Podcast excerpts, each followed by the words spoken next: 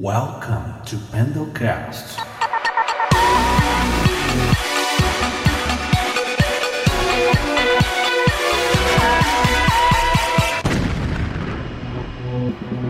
E aí, pessoal, tudo bem? Aqui quem fala é o Cal. Tá começando mais um Pendelcast para vocês. Sejam todos muito bem-vindos. Hoje estamos com o mito da ufologia, Edson Boaventura, ele que já passou em diversos podcasts aí, hoje vai estar tá em mais um podcast. Seja bem-vindo, Edson. Boa noite, tudo bem? E aí, Cal, boa noite. Boa noite, pessoal. Bom dia, boa tarde, sei lá que hora que você vai estar tá assistindo. Exatamente. Esse Pendelcast, né? Com meu Pendelcast. Cal aí. E tenho certeza que hoje vai ser bem bacana aí o, o bate-papo. A gente estava nos bastidores já batendo um papo aqui, falando do litoral. Ele parece que era do litoral lá também. Sou de Santos. Você nasceu em, em Santos também, então, né? Eu nasci em Santos também. Os dois são caiçaras aí, né? Santistas. Você anda descalço também ou não? Eu ando, cara. Eu tô descalço aqui. ah, eu também tô. tô descalço. Eu tava de chinelo, mas já empurrei o chinelo para lá e tô descalço. Não tem como, né? Não tem Não como. Tem tá como, enraizado. Né? Tá enraizado isso, né? Alguma... São poucas coisas que ainda sobraram é, de quando eu morava lá em Santos, né? Uhum. Mas é, é isso aí, estamos aí para agregar, trazer conhecimento aí de qualidade dentro da ufologia. Boa. E não é mais um podcast, é o podcast, porque cada aí, podcast ó. tem aí a sim, sua é, característica, né? O Perfeito. entrevistador é diferente, as perguntas aí partem né, é, da, do, do conhecimento, da sabedoria de cada um. Então, com certeza, cada um é único. Não existe não tem um como, podcast né? igual o outro. Verdade, tem razão, tem razão. É, antes da gente começar nosso bate-papo aqui, Edson, eu dou alguns recadinhos aqui para a galera, tá bom? E aí a gente já senta o pau aí, beleza? É, galera, meu Instagram tá aí para vocês na tela, arroba calzinho e arroba pendelcast. É, vocês já sabem o que vocês fazem aí no YouTube, né? Vocês se inscrevam no canal, senta o dedo no like aí, e aí você ativa a notificação para sempre que começar um vídeo novo no canal, você recebe uma notificação no seu celular. Pô, tem vídeo novo ali, vou assistir o que, que tem ali de conteúdo novo. Certo? O que, que tá rolando lá no Pendelcast no Instagram, Edson? Você tem Alexa na sua casa ou não? Sabe o que, que é? Nem sei o que, que é isso aí. O que, que é isso? Alexa é um dispositivo da Amazon. Aquilo tá. que é smart casa inteligente. Ah, eu já vi. Você eu faz os comandos por voz? Sim, sim. Eu, eu tenho um, tinha um gerente, né? Quando eu, agora eu aposentei do Banco do Brasil, mas tinha um gerente, o Tiago Cassiano. Eu fui lá na casa dele para fazer a homologação, né? Uhum. E aí ele tinha esse esquema aí, ele mandava acender a luz e isso. o, o é telefone. Isso. É isso aí, né? É exatamente eu vi, achei isso. muito legal essa tecnologia aí. é muito legal mesmo. Pena que eu comprei uma, só que para sortear para galera. Então, eu não tenho ainda, mas um dia eu vou comprar. É, então, se você quer participar do sorteio da Alexa Echo Dot, é lá no arroba Pendlecast, tem um post especial só para isso. E ah, a menina falou assim: Eu tenho uma e ela me deixa louca. Aí, é, então, se você quiser participar do sorteio, tá lá no Pendlecast, siga todas as regras certinho, tá? O Instagram do Edson Boaventura é arroba Edson Boaventura, né? E tem outro Instagram também, Edson, qual que é? É o arroba Enigmas e Mistérios, né? Que é do canal Enigmas Boa. e Mistérios. Tem um canal no YouTube também, Enigmas, Tem um Enigmas canal e no, Mistérios. no- Isso, que a gente publica vários vídeos lá de conteúdo ufológico, de enigmas e de mistérios. Perfeito. Então é isso, vocês já sabem o caminho a percorrer, galera. E para quem tá no chat aí, quem for entrando, participem aí também. Tudo que a gente for falando aqui, vocês vão comentando, vão mandando as perguntas de vocês. A gente separa um, um tempinho para responder a galera, tá, Edson? É isso Fechou? aí, vamos lá. Fechou. Vambora? Seguinte. Vamos que vamos. Hum, O que, que você quer Sei que saber? muita, muita coisa aí a gente vai, vai conversar. Eu preparei pauta para 20 horas de live, tá? Mas a Eita. gente não tem tempo para isso. É, me fala uma coisa. O que, que os ETs querem aqui no nosso planeta? O que, que eles querem na Terra, Edson?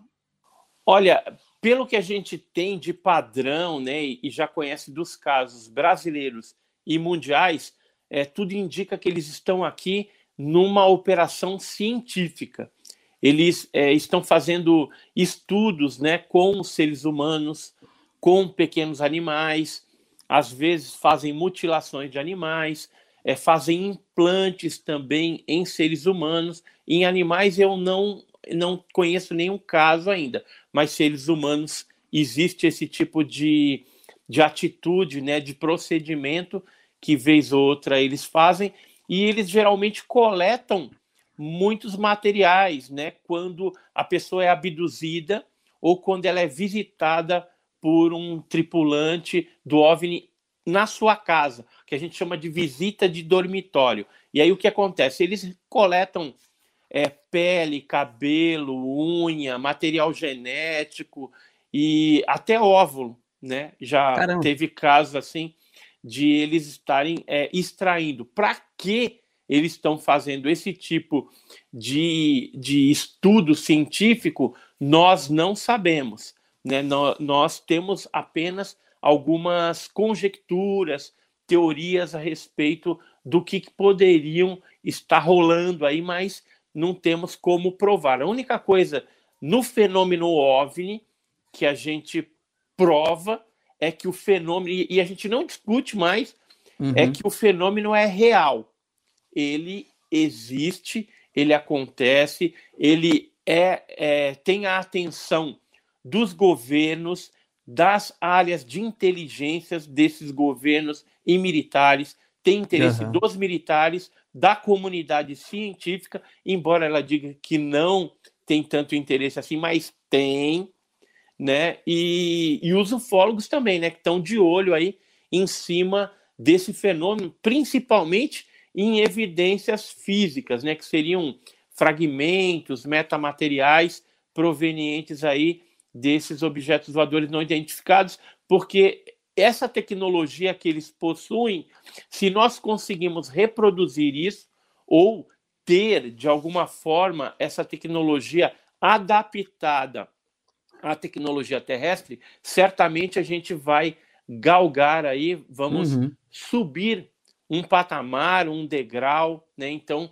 isso vai ser bem bacana a hora que acontecer e for aí divulgado. A gente percebe que o fenômeno tem sido é, é, propagado nos últimos tempos, de alguns meses para cá, muito na mídia, né?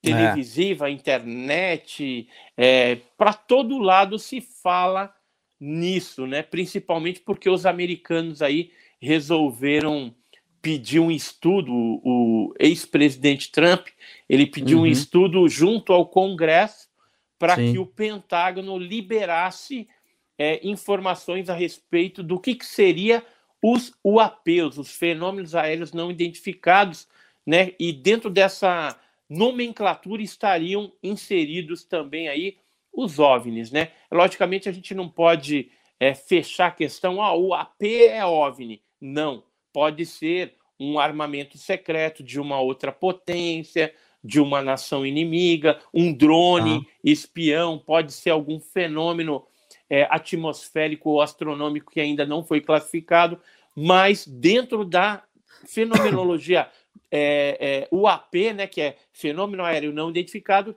está inserido o que a gente estuda na ufologia, que é o OVNI, objeto voador não identificado. Show de bola. Como que, sur... Como que surgiu esse seu interesse pelo... pela ufologia? Vi que você faz 40 anos, você, você estu... é, estuda, né, pesquisa sobre, sobre ufologia. Queria saber Isso. por que, é, que surgiu esse interesse. Foi no ano de 81, eu tive um avistamento no litoral paulista, no Guarujá, no bairro ali de Santo Antônio, e minha mãe, meu irmão, eu é, observamos. É, primeiro foi minha mãe que viu, gritou, ela foi recolher roupa no varal. De noite ela, mesmo? De noite, de noite. Aí ela deu um grito lá fora, eu e meu irmão saímos para acudir ela. Só que quando a gente saiu na porta que olha para cima, a gente viu aquele objeto alaranjado grande, né, muito longe ou muito perto? Ah, tava abaixo, cara. Depois tá é que ele foi subindo, tava abaixo. E aí ele foi soltando objetos menores por baixo dele, que eram Eita. esferas é, vermelhas, eram umas bolinhas, elas piscavam, pulsavam assim e iam a cada duas para uma determinada área do, do Guarujá ou do litoral ali. Então teve algumas que foi para Vicente Carvalho, é, para a parte da Serra, outras foram em direção a Santos. Né? Então, ele estava morro... em cima do morro ou do, do mar? Não, ele estava em cima do bairro, do bairro do Santo Antônio. Mas é lá do morro? É lá do morro? Eu não lembro. Não, não ele não estava no morro, ele estava no bairro mesmo. No bairro mesmo, tá. Das, em cima tá. das casas, soltando esses objetos menores. E aí o objeto foi se deslocando. Quando ele ficou em cima de Santos, da cidade de Santos, ele aumentou a intensidade do brilho, diminuiu, fez um movimento de anzol ascendente e aí desapareceu numa velocidade incrível. Mas primeiro ele fez aquilo, aumentou o brilho, Tudo diminuiu isso você viu? depois que ele subiu. Vimos, meu irmão começou a chorar. Caraca. Na época ele tinha nove anos de idade, o Marcos, né, meu irmão, e ele começou a chorar. E depois eu perguntei, falei, por que você está chorando? Ah, eu pensei que era o fim do mundo, né? Era pequenininho. e eu fiquei assustado também. Você tinha que sabia. idade?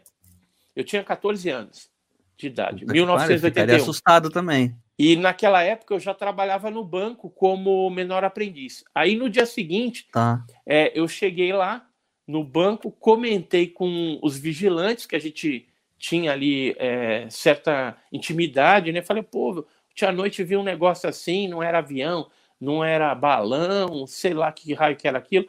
Aí o Ledo, que era um vigilante, Ledinildo Azevedo Ledo de Melo, falou para mim assim, ah, o que você viu foi um OVNI. Vou te apresentar um pessoal lá de Sumaré que tem um grupo de que pesquisa, legal. que é o CEPEX. Aí eu escrevi uma cartinha, e aí fui me inteirando, aí vi que aquilo ali que eu tinha visto estava relacionado ao fenômeno OVNI. E aí, a partir daí, eu comecei a descobrir, com 14, então. com 14 anos, que muitas pessoas ali no litoral, no Guarujá, cidades vizinhas, já tinham observado o fenômeno. E aí, é, quatro anos depois, eu fundei o GUG, que era o Grupo Ufológico do Guarujá. Aí uhum. juntou já um, um, um, pessoal, uma galera lá que gostava, tinha que o legal. mesmo objetivo. E aí, utilizando metodologia científica, a gente começou a investigar os casos da região. Aí foram, até onde eu contei, 400 casos que nós investigamos só ali no litoral sul Nossa. e litoral norte de São Paulo. Mas aí eu viajei vários estados brasileiros. Para fora também, você já foi? Para fora também. É, eu, eu, se eu não me falha a memória, já passa de 15 países que eu estive visitando. Que legal né? É, por exemplo, só citando alguns: Peru, Uruguai, uhum. Argentina, México, uhum. Japão, Tailândia, Camboja, França, Itália. Tudo é, para pesquisa ou não? Tudo para pesquisa. Caramba, que legal. Tive, tive recente, é, recentemente em, na Ilha de Páscoa, que pertence ao Chile, né? Sim, e lá eu sim. cheguei a fotografar um objeto também bem legal. Eu e minha esposa vimos. Na, no dia da sua visitação? Fenômenos. Durante os dias que eu estava ali, teve dia que eu vi à noite e teve um dia que nós fotografamos é, de dia, né? Deixa eu ver se eu tenho uma foto fácil aqui, eu até te mostro. Opa, legal. É... Vamos ver se ela tá fácil, fácil. Tem que estar, tá, senão.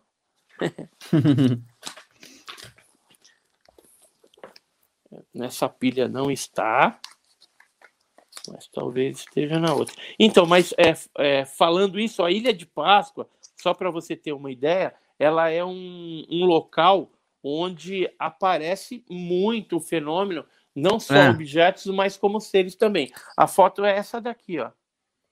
Tá. Tem a ampliação. Deixa eu ver né, se eu consigo aumentar a sua objeto. tela aqui. Vamos ver, peraí. Deixa eu ver se eu consigo fazer isso aqui. Aqui assim, ó. Boa.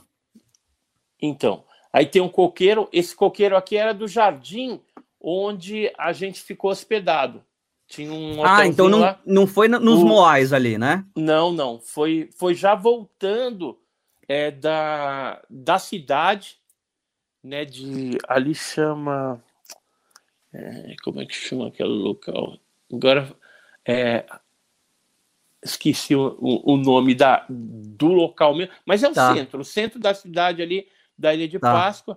É, é, aí a gente vinha subindo uma ruazinha asfaltada. E aí, quando a gente chegou. Você conseguiu pegar lá perfeito. No hotel, sim, aí aqui é a ampliação, né? Ampliação Tá. do, do objeto. E aí, depois nós mandamos é, essa foto e a comunicação também para o CEFA, que é um órgão militar é, é, chileno que pesquisa OVNI. Tá. Só que aí, num primeiro momento, eles se interessaram muito, pediram a fotografia tal, Uhum. o, o que, que a gente tinha visto, aí eu reportei e tal. Só que é, eles não respondiam nada.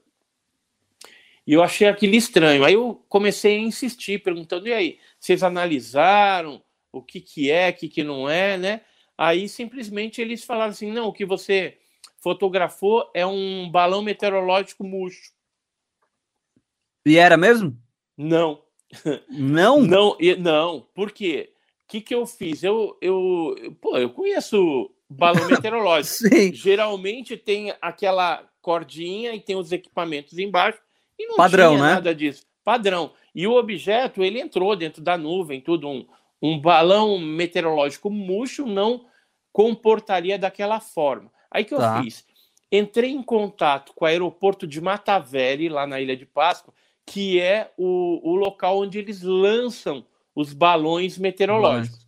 Isso através da lei de liberdade de informação lá daquele país, do Chile. Tá bom. Então, eu Uhum. escrevi em, em espanhol tal, mandei. Aí eles me. O que, que eu pedi? Eu pedi assim: eu quero saber o horário em que foi eh, soltos Solto. os balões meteorológicos e queria saber o modelo e se vocês poderiam me mandar uma fotografia de um murcho e de um outro cheio no ar, Só para comparar. para comparar. Eles Aham. mandaram, eles mandaram. Tem nada a aí, ver. aí, olha só, o balão deles é branco, entendeu? Mesmo o murcho não tem nada a ver. É, tem realmente aquela cordinha com os equipamentos embaixo. E o horário que eles soltaram foi depois das 18 horas e 30 minutos. A foto eu fiz às 17 horas e 23 minutos, antes de soltar qualquer balão. Aí eu peguei e mandei tudo isso para a aeronáutica. Aí eles ficaram de, de birrinha comigo, entendeu? E, Lá o pessoal do e- Chile. é, demoraram, não respondia. Aí foi um- uma coisa assim que a gente viu que eles estavam acobertando mesmo. Aí eles simplesmente falaram: é balão meteorológico murcho, ponto final e acabou. Porque eu questionei, eu falei: é, vocês chegaram a essa conclusão com base em quê?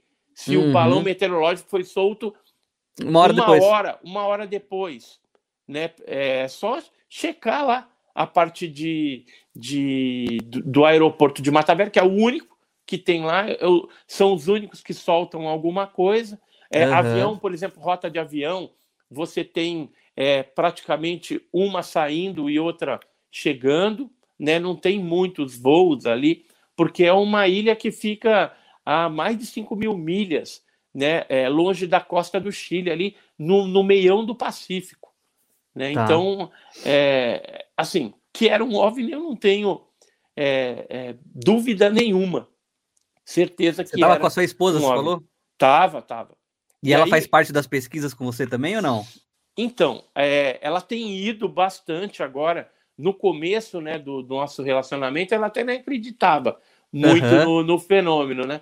Só que aí começou a ocorrer alguns fatos, né?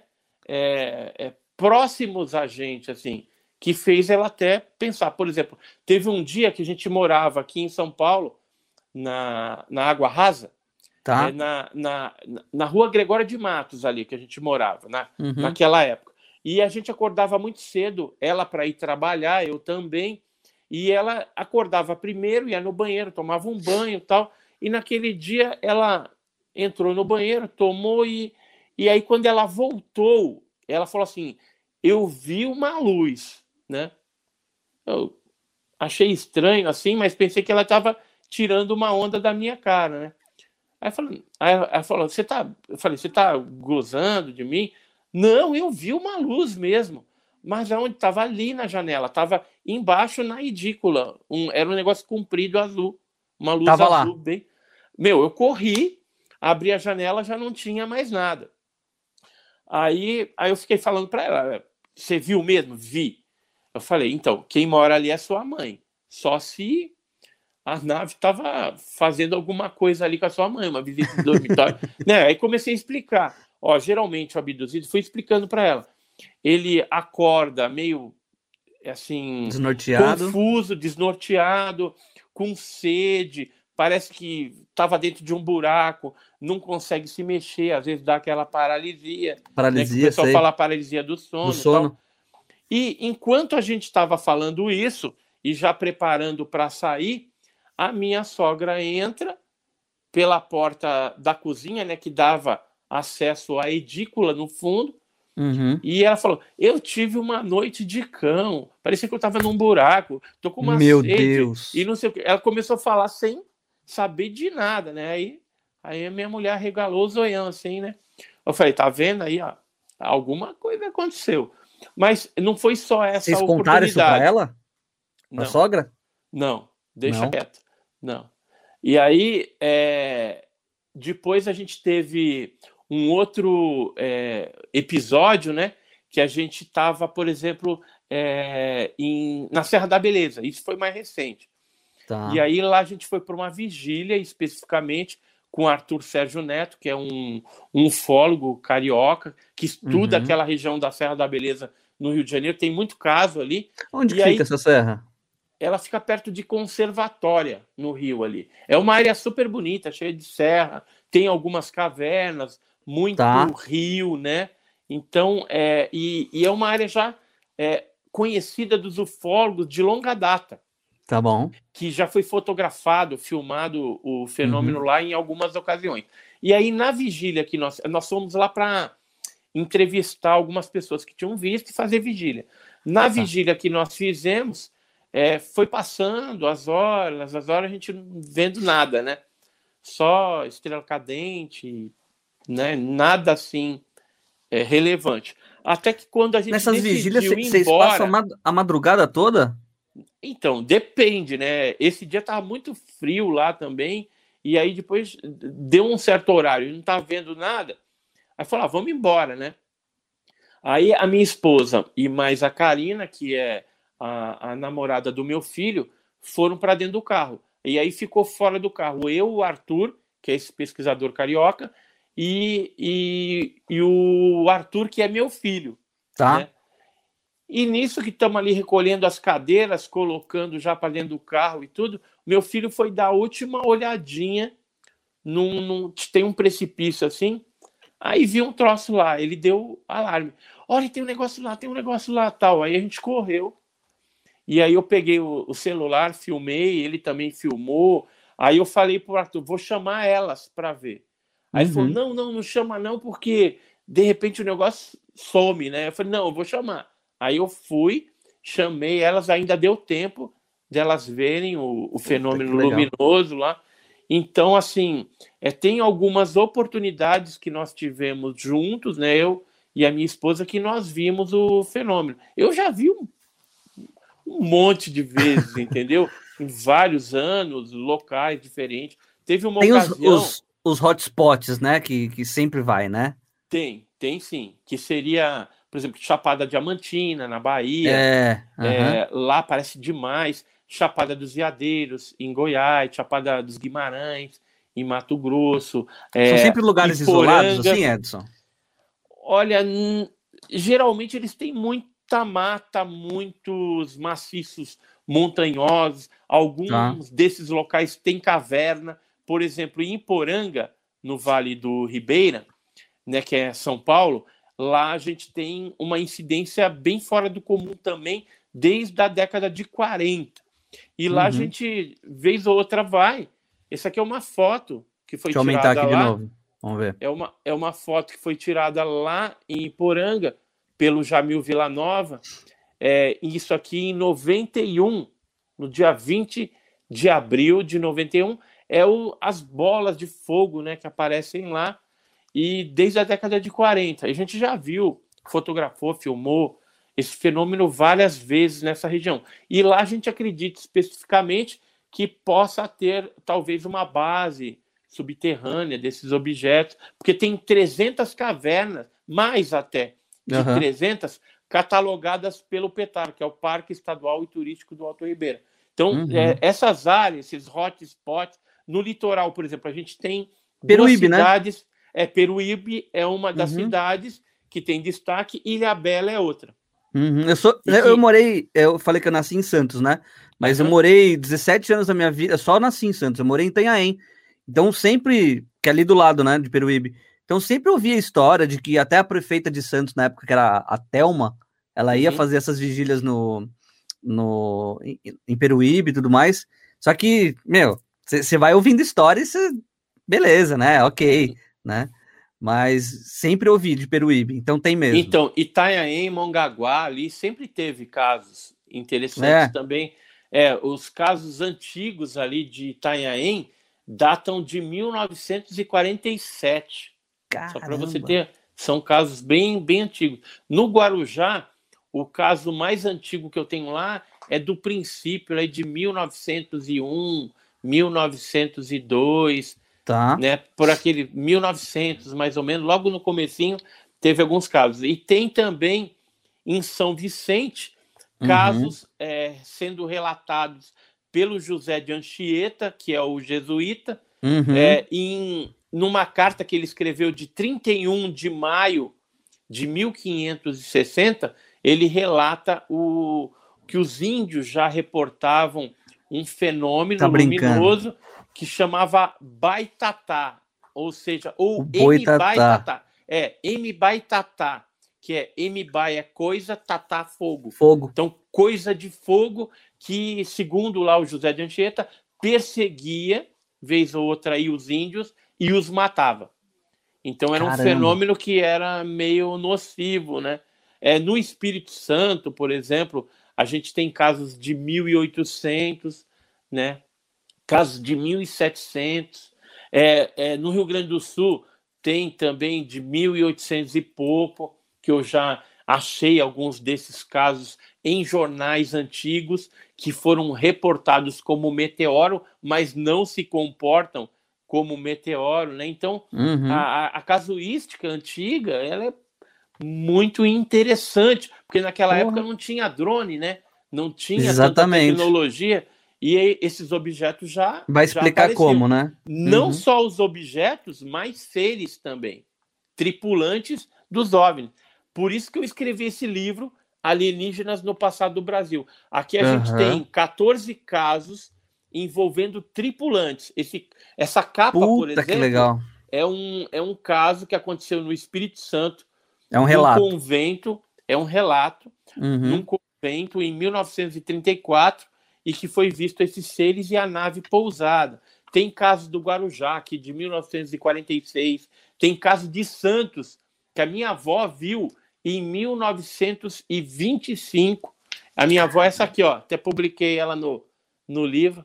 Aham. Ela já é falecida, mas ela chegou ver em Santos junto com as amigas. Saíram correndo com medo, né? É, e tem também a primeira abdução que ocorreu em Campinas, descrita nesse livro Puta, eu, aqui. ia, eu ia te perguntar isso, se existe algum caso de abdu- abdução no, no Brasil, mas você falou que, inclusive, Tem. da sua sogra, né? Ah, da sua sogra não foi abduzida, sua sogra foi, foi visita, Não, né? É uma visita de dormitório. Isso. É, na verdade, a gente supõe, né? Eu não fiz nenhuma pesquisa Deixa é, eu aumentar dela, aqui. Mas, mas esse aqui é o José Florencio. Ele é um campineiro que em 1931 foi levado a bordo de um disco voador e lá ele passou por várias experiências com seres desse tipo. Né? Caramba. Isso 1931 é a primeira Isso aí é um-.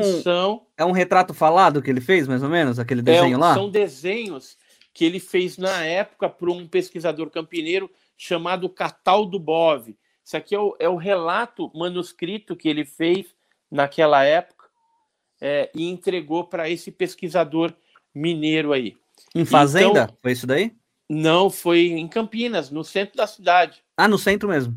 No centro. Ele estava jogando bola e junto com os coleguinhas, e aí veio o disco, aquela fuma, fumaceira, não, vento, né? Aquele vento tal, e o Não negócio acredito. aterrou. Aí os Com um monte de gente. ele. É, os coleguinhas saíram a mil, entendeu? Não Meu ficaram para ver o que aconteceu, não. Aí pegaram e levaram para dentro da nave. Ele passou por algumas experiências lá dentro depois foi levado para ver, viu algumas coisas da nave, uns painéis, viu os seres colocando no centro do OVNI, da sala, assim, despejando uma substância líquida e metálica. Sabe que nem mercúrio, mercúrio. líquido? Então, uhum. é, é algo parecido com aquilo. E aí depois ele foi deixado próximo da casa dele, só que já era noite. Aí ele tomou uma surra dos pais, porque ele, ele, é, o objeto largou ele, aí o ser deu um tapinha nas costas, tipo, vai, né? Pode ir. Pode ir. Aí ele foi indo e, o, e a nave ainda foi iluminando o caminho até ele chegar em casa. Meu Deus do céu. Aí quando ele chegou em casa, ele contou para os pais, tomou uma surra.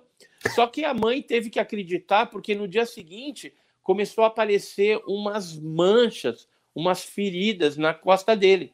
E aí, como a mãe dele era enfermeira e trabalhava no, no hospital, acabou levando ele para para consultar lá no doutor, né? Porque tá. nunca viram o negócio. E o doutor também não soube o que, que era aquilo.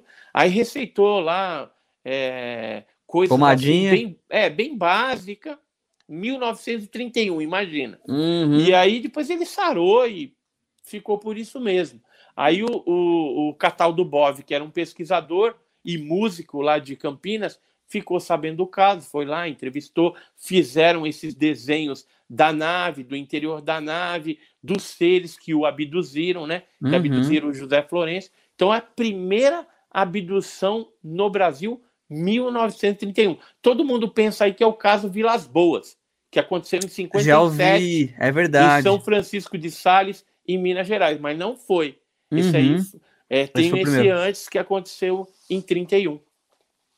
Caramba. E assim, quanto tempo demora essa abdução? Essa daqui durou algumas horas. Ah, é demorado Agora, então. É, é, geralmente é demorado.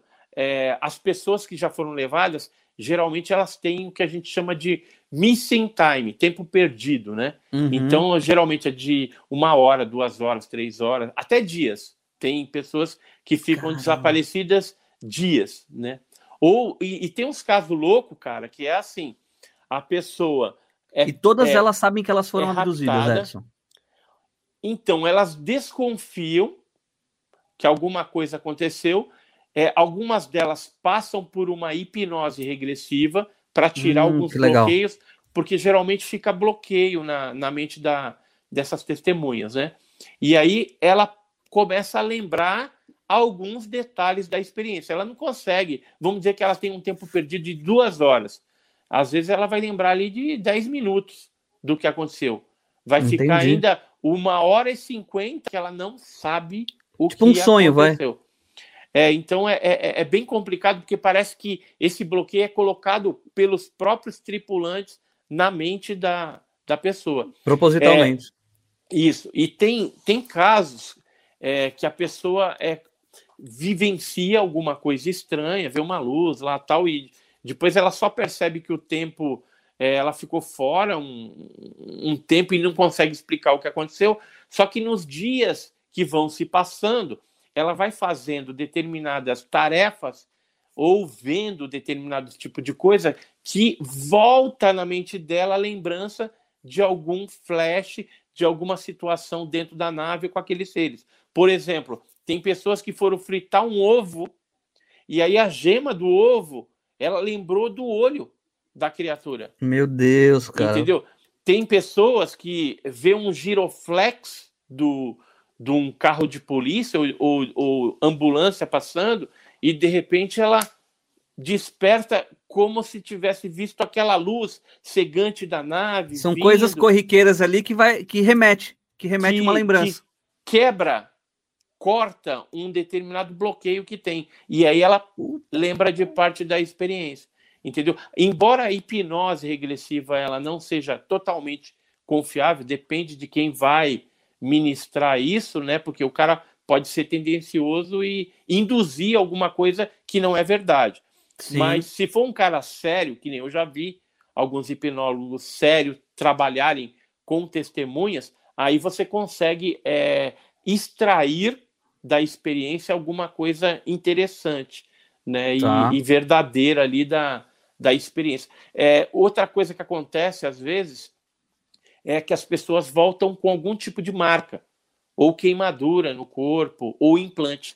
Né? Os implantes são aqueles microsistemas que são colocados dentro das pessoas, né?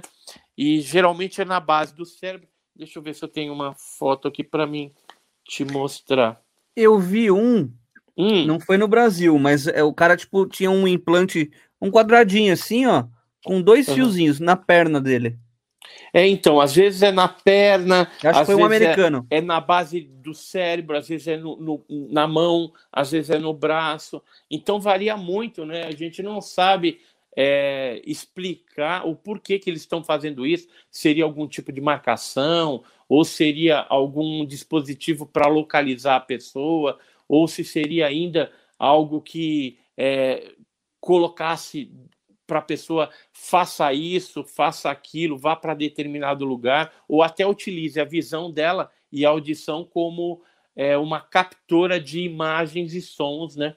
Como Entendi. se fosse uma filmadora ambulante, né? Pessoa ali é uma filmadora biológica ambulante e os seres uhum. estão monitorando através dela, né? Um guia, então, vai.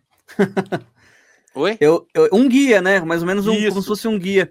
Eu, eu vi também um caso de um implante que foi aqui assim no, no cotovelo, uhum. que bem na, na, na, dobra mesmo do braço, né? E, e aí ele sentiu um incômodo, sentiu um incômodo assim, ele foi tirar uma radiografia, né?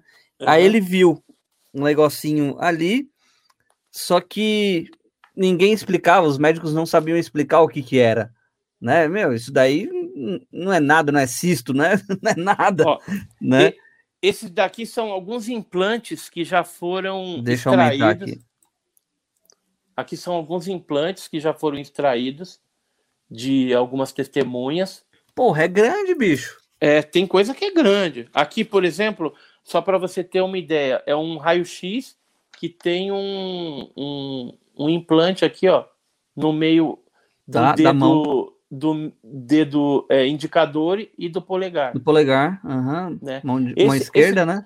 Quando o implante ele é metálico, aí é fácil detectar porque um raio-x já detecta ele lá. Se for um implante biológico, tem que ser uma ultrassonografia. Geralmente é assim que eles introduzem quando coloca na base do cérebro, pelas narinas, né? Então é um aparelho bem fininho, mas não é o, o, o cotonete do Covid, não. Do tá? Covid, tá? né? Isso é que eu ia falar. bem parecido, mas. Suave.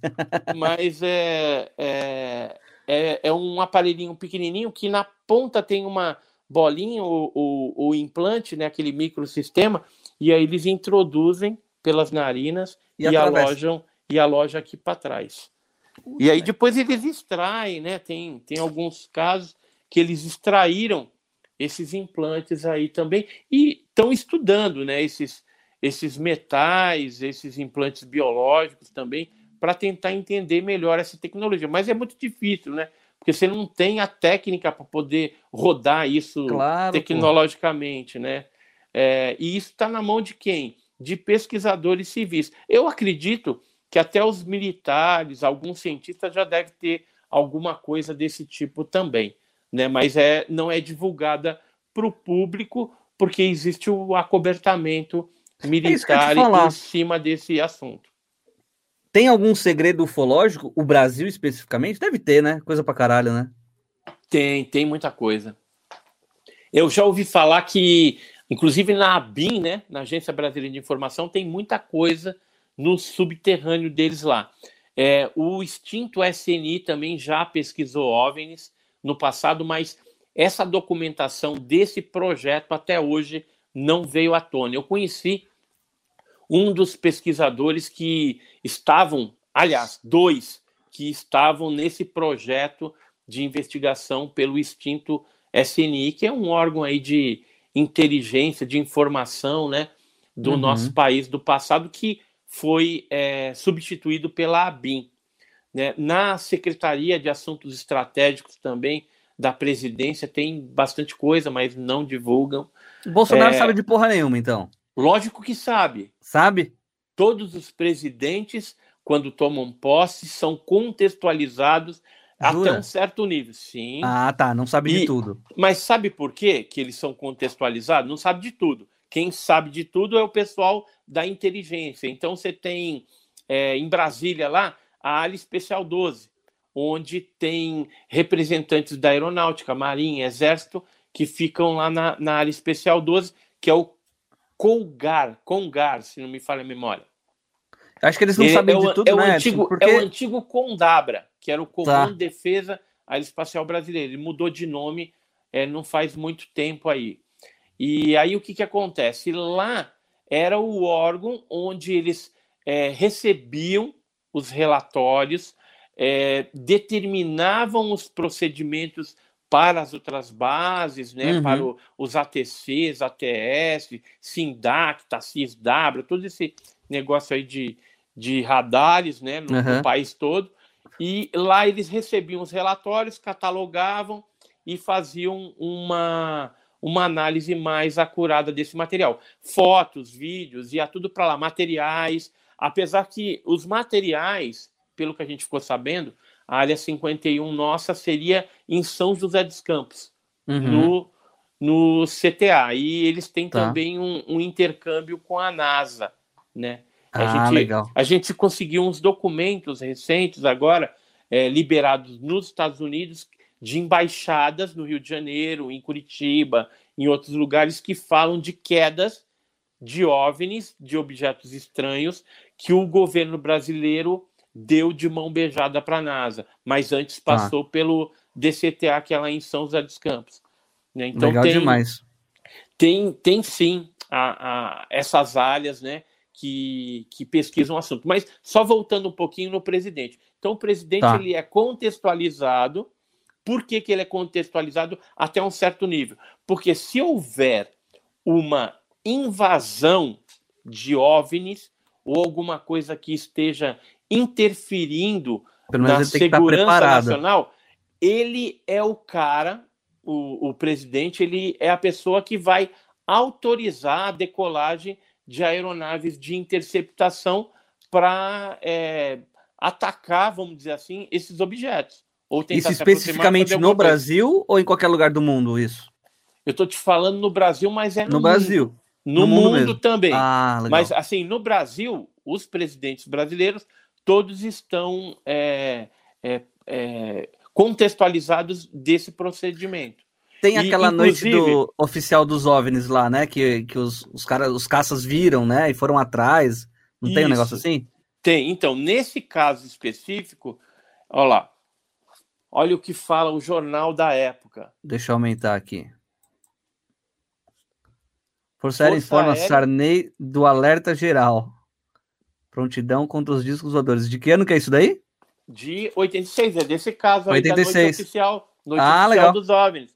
Olha lá, Show alerta geral e tal. E aqui, ó, tá escrito que ele foi acordado no meio da noite pelo brigadeiro Otávio Júlio Moreira Lima e para pedir autorização se podia decolar a aeronave de interceptação. E foi Uhum. feito isso.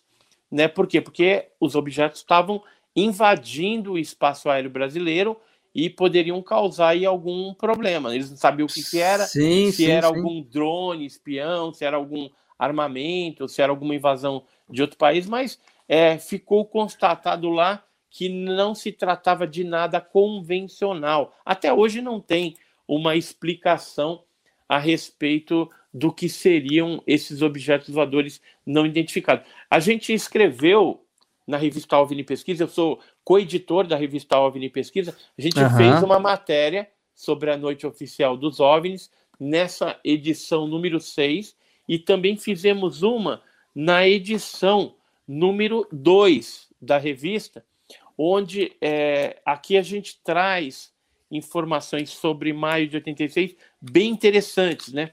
Porque, assim, é, naquela época, eles aventaram a possibilidade desse eh, de ter sido uma guerra eletrônica ou tipo Caramba. um, um SR-71 vir para cá e, e de repente é, fazer essa confusão nos radares, né? Mesmo porque o- os sistemas de radares é, detectaram esses objetos e Tá. foram três diferentes tipos de sistemas de radares em solo e a bordo das aeronaves. Só que é, se fosse uma guerra eletrônica, ficaria só no âmbito de detecção em radar, porque é algo claro. é, digital, magnético, eletrônico, uhum. né? Então é, funciona dessa forma. Só que a gente tem na revista, a gente acabou publicando é, depoimentos de pessoas que viram visualmente o fenômeno. Por exemplo, o Osiris Silva, né, tá. o comandante Alcir. Mas o mais impressionante foi o que aconteceu nessa escola, que é escola, escola de sargento, é, escola de especialista da aeronáutica de Guaratinguetá, uhum. onde estava um militar, esse militar aqui, o Sérgio Fiuza, Tá. E ele contou para a gente é, que ele e mais cerca de duas mil pessoas, entre alunos e professores e militares da escola de especialista, viram a olho nu, porque eles estavam no pernoite Meu Deus, fazendo muita gente. um procedimento naquela noite de 19 de maio, e aí houve um blackout no momento que eles estavam ali reunidos. Então Uhum. foi mais de duas mil pessoas que viram a olho nu aquele fenômeno. É, tem militares, por exemplo, o terceiro sargento Mota, lá da Torre de Controle de São José dos Campos, que chegou a ver de binóculo também esse fenômeno. Mas é, veja que não foi alucinação coletiva. Meu, duas mil pessoas Duas viram mil pessoas testemunha Isso- caralho. Isso só em Guaratinguetá, tá? Uhum. É, é, teve vários outros avistamentos, filmagens, fotografias tal, e, e a gente acabou então publicando essas matérias bem interessantes sobre o, o caso de 19 de maio de 86, mas o que poucas pessoas sabem é que os americanos estavam envolvidos nisso. Tem esse telex Olha. aqui do DIA que fala a respeito desse caso aqui, O inclusive. que, que é o DIA? DIA é Departamento de Defesa e Inteligência norte-americano. Ah, tá bom. Aham. Show. Tá? E outra coisa, o relatório daquela época de 86, o brigadeiro Otávio Juro Moreira Lima, ele falou assim: Ó, vou liberar o, o relatório em 10 dias. Só que não liberou. Passou anos, anos, anos. E aí, cada vez que a gente é, torrava a paciência da aeronáutica perguntando o que foi aquilo, eles vinham com várias explicações. Ah, era anomalia magnética. Ah, não houve nada. Ah, a gente não, não, não, não tem um setor que, que Tinha uma estuda esse tudo. fenômeno. É sim, mas era tudo mentira.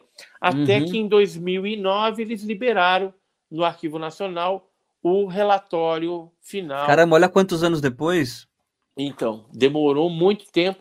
E aí, hoje tem todo um estudo aqui que foi feito em cima dessas aparições, mas não se chegou à conclusão do que era. Mas é, Não objeto chegou. voador convencional não era. Não era invasão de outra nação, não era nada disso. Era algo estranho. E teve um piloto que ele falou o seguinte, que é, é, o objeto chegou a imprimir uma velocidade de Mach 15, 15 vezes a velocidade do som. Ele estava Porra. a 1 Mach,02, uma vez, 0,02 a velocidade do som. Agora você imagina, o objeto sai de zero ali e vai para 15. É, Surreal, naquela né? época não tinha nenhum objeto assim conhecido que fizesse algo assim e o piloto não morresse esmagado na parede?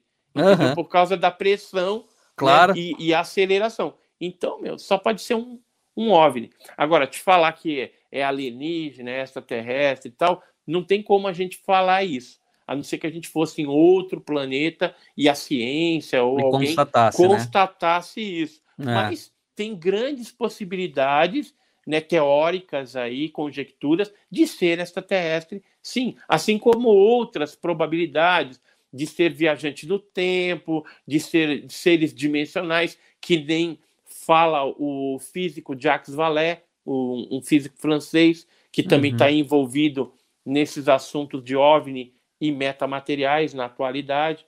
Então, é, tem várias é, hipóteses aí para dar uma origem para esse fenômeno que surpreende a cada momento, né, eh, os terrestres aqui. Tem um, um relato que me veio na cabeça aqui agora. É, se me corrija se eu estiver errado, tá? É um negócio da, da tribo, tribo dos Caiapós? Caiapós? Sim. De, que eles são canibais? Não. Não é Aí, isso? Não. Como é que é? É, os, os Mas teve um negócio aí, né? É, tem. Os Caiapós é o seguinte: é uma tribo lá do norte do nosso país, ali, região do Pará ali. E os Caiapós, eles. É, o Américo Perê, que era um indianista, ele certa vez é, presenciou uma festa é, do Bep Gororoti, ou Bep Cororoti.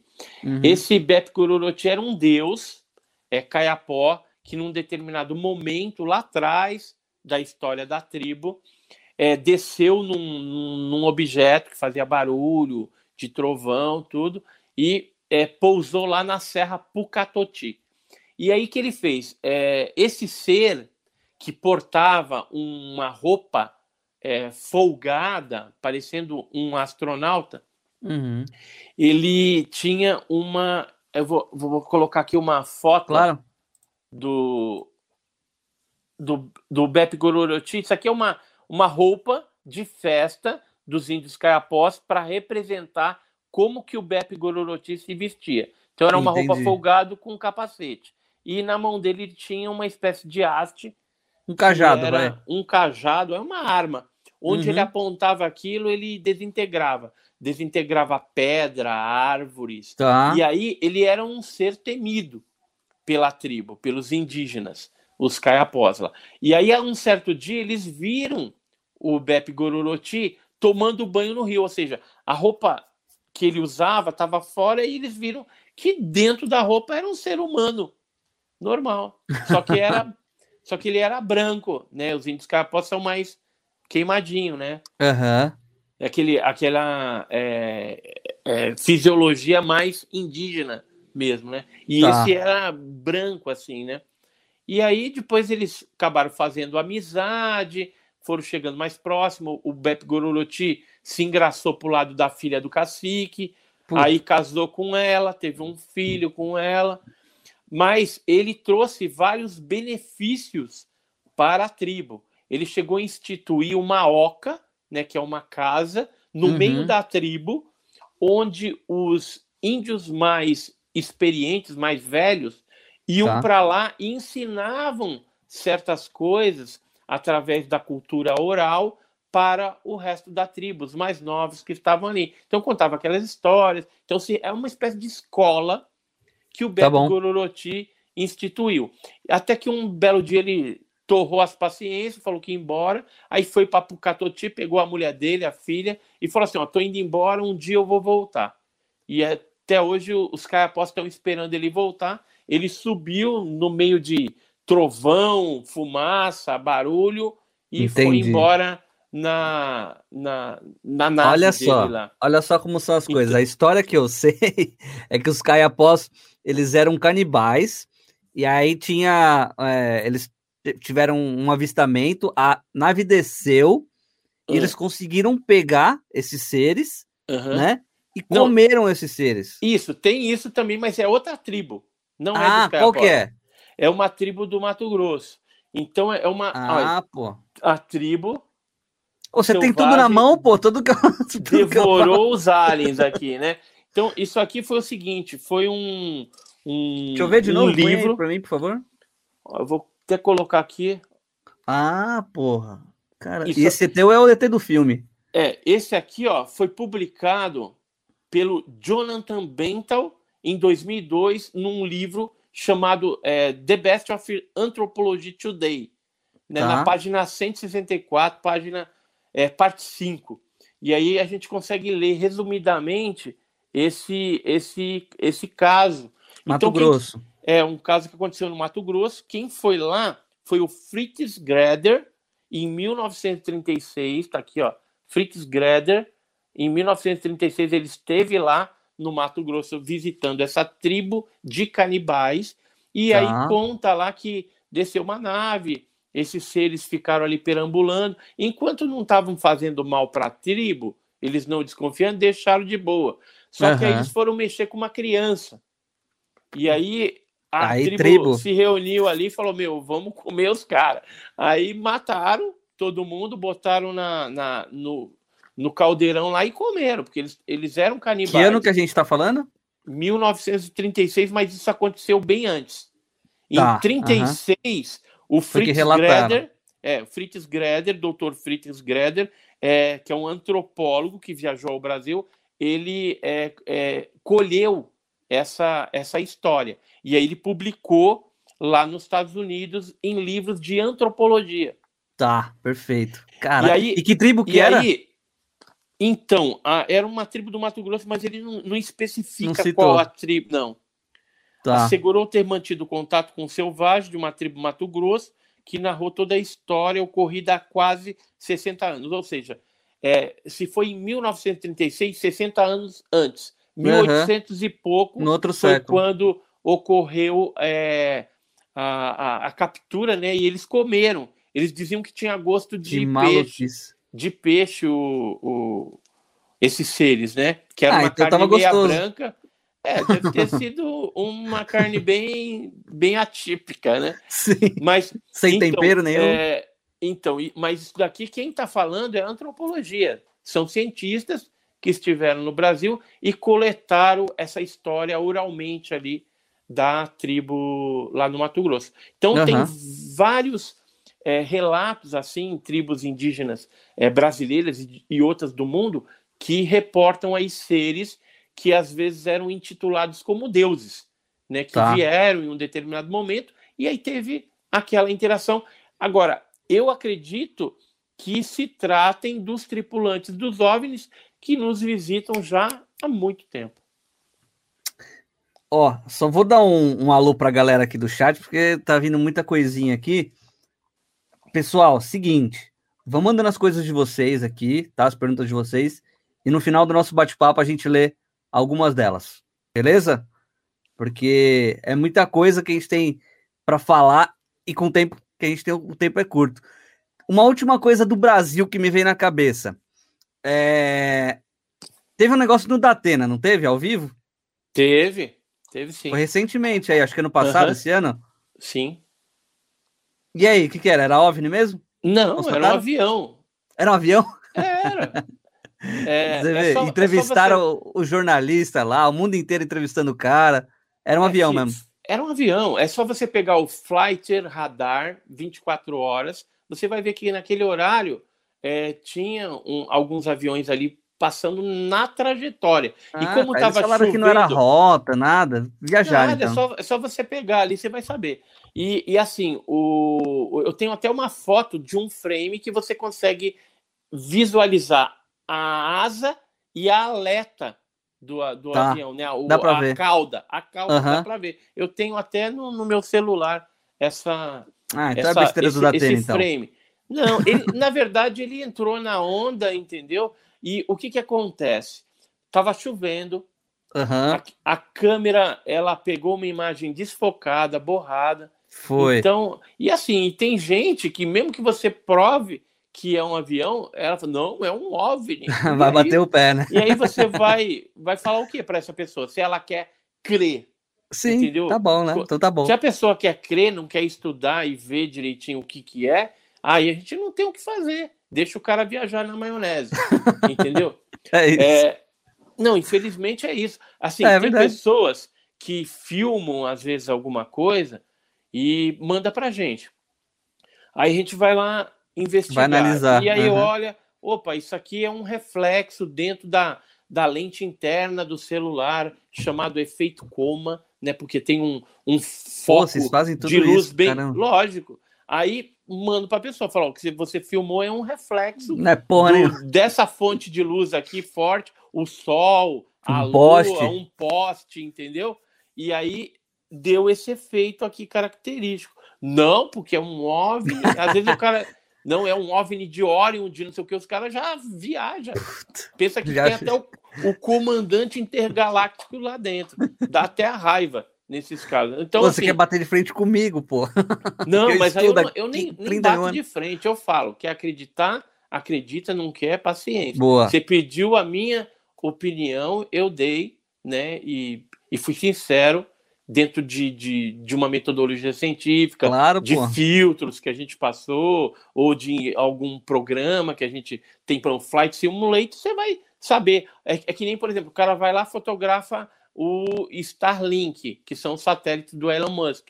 Você pega um programa hoje no celular, no, no iPhone ou no Android, e você consegue saber que hora vai passar tal. Aí você cruza as informações e fala, ó, é o satélite que você filmou, Boa. o Perfeito. trenzinho. É, só que tem gente que não é. Não, não é impossível ser o satélite. Porque eu nunca vi nada de. Lógico, não viu. Foi, foi colocado no espaço faz pouco tempo pelo Elon Musk, entendeu? Uhum. Pela equipe dele. Não, então, e dá para ver. Era algo, algo que a gente não estava acostumado mesmo a ver no céu. E isso aí vai, prejudica a ufologia. Puta, isso aí caramba. prejudica os astrônomos também, tanto é que eles uhum. pediram para, se for soltar mais lixo espacial lá para cima, que não tenha é, tanto lixo? brilho. não, é, eu falo lixo porque um dia vai virar lixo. Ah, sim, e, verdade. E vai, e vai, acabar caindo, né? Tem, tem uhum. muito, muita coisa que cai que é lixo espacial, não tem nada a ver com OVNI. Só sim, que a imprensa sim. às vezes vai irresponsavelmente e coloca como OVNI. Assim vai gerar um clique ali, OVNI né? que caiu mesmo, e aí há o acobertamento dos militares para esconder aquilo e, e, e, não deixar que, que a população saiba o Você que acha de justo? aconteceu. Eu não acho justo. Aco o acobertamento, não? Não, não acho, porque assim é um fenômeno que afeta diretamente a sociedade, né, os civis principalmente. Então, é, os militares não tinham que acobertar. Mas entendo também os motivos deles acobertar, né, para evitar pânico, porque eles estão interessados nessa tecnologia, para evitar convulsões sociais, uhum. é, para não ter que pagar é, processos aí futuros, porque se eles reconhecerem o fenômeno, é, alguém que for lesado por um OVNI pode entrar com um processo contra os militares e governo e vão ganhar uma Sim. gorda indenização. Então, por isso que eles não vão reconhecer nunca. E alguns países pequenos da América do Sul, por exemplo, da América Central, que é, bate continência para os americanos, hum. esses seguem um, um, um, padrão aí de acobertamento que já vem, sido, já vem sendo impre, impetrado pelos americanos há, muitos, há muitas décadas. Né? E aí a gente segue no mesma, na mesma toada. O Brasil, por exemplo, sempre esteve de mãozinha dada com os americanos quando o assunto é OVNI, queda de OVNI, ah, é, é? captura de ETs. É, sempre. É, eu, eu tenho que... vários documentos. Muita coisa daqui é levado para lá, né? Sim. Sempre eles, eles é, é, se apropriaram dos materiais, das coisas ufológicas do, do Brasil aqui. Mandam agentes, é, vêm às vezes equipe especializada, o próprio caso Vilas Boas foi investigado, o caso Varginha tem a mãozinha norte-americana, a Noite Oficial dos OVNIs, a uhum. Operação Prato, que foi conduzida também pelo primeiro comando aéreo do Pará, o capitão Irene Holanda, conhecida aí como Operação Prato, teve uhum. o dedo americano, e outros casos. Eu tenho relatórios aqui de 1950, 1966, 67, 77, 82 e aí vai. 86, 96. Mais recente, assim, 2000, 2000 e pouco, a gente não tem?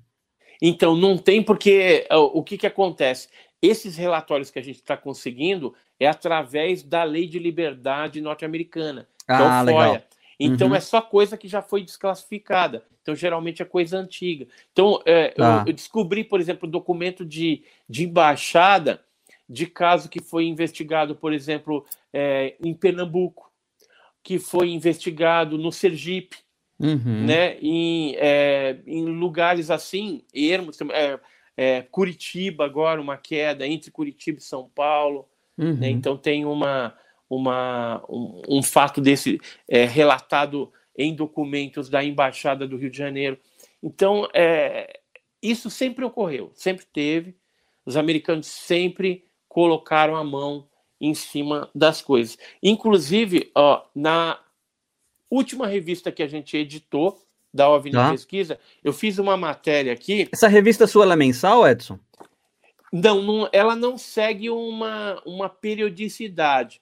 Tá. Porque, assim, o que, que a gente pretende com ela? Não é ganhar dinheiro, a gente quer ter um veículo sério no Brasil de divulgação do nosso Perfeito. trabalho e de investigações sérias. Então, então vocês corpo... coletam a matéria toda e, e vai jogando Isso, conforme testa quer. e aí a hora que junta ali, tanto é que a gente já está é, é, para imprimir a número 10. Vai ser tá. uma revista especial, tá com umas matérias super legais. Mas nessa aqui, que é a número 9, é, tem é, uma matéria do Felipe Van Putten e da Rafaela Oliveira, que é Desvelando a AATP, que é um órgão que foi criado e que estava é, envolvido o é, Robert Bigelow, que é um bilionário norte-americano, tá. conhecido aí do Bigelow Aerospace.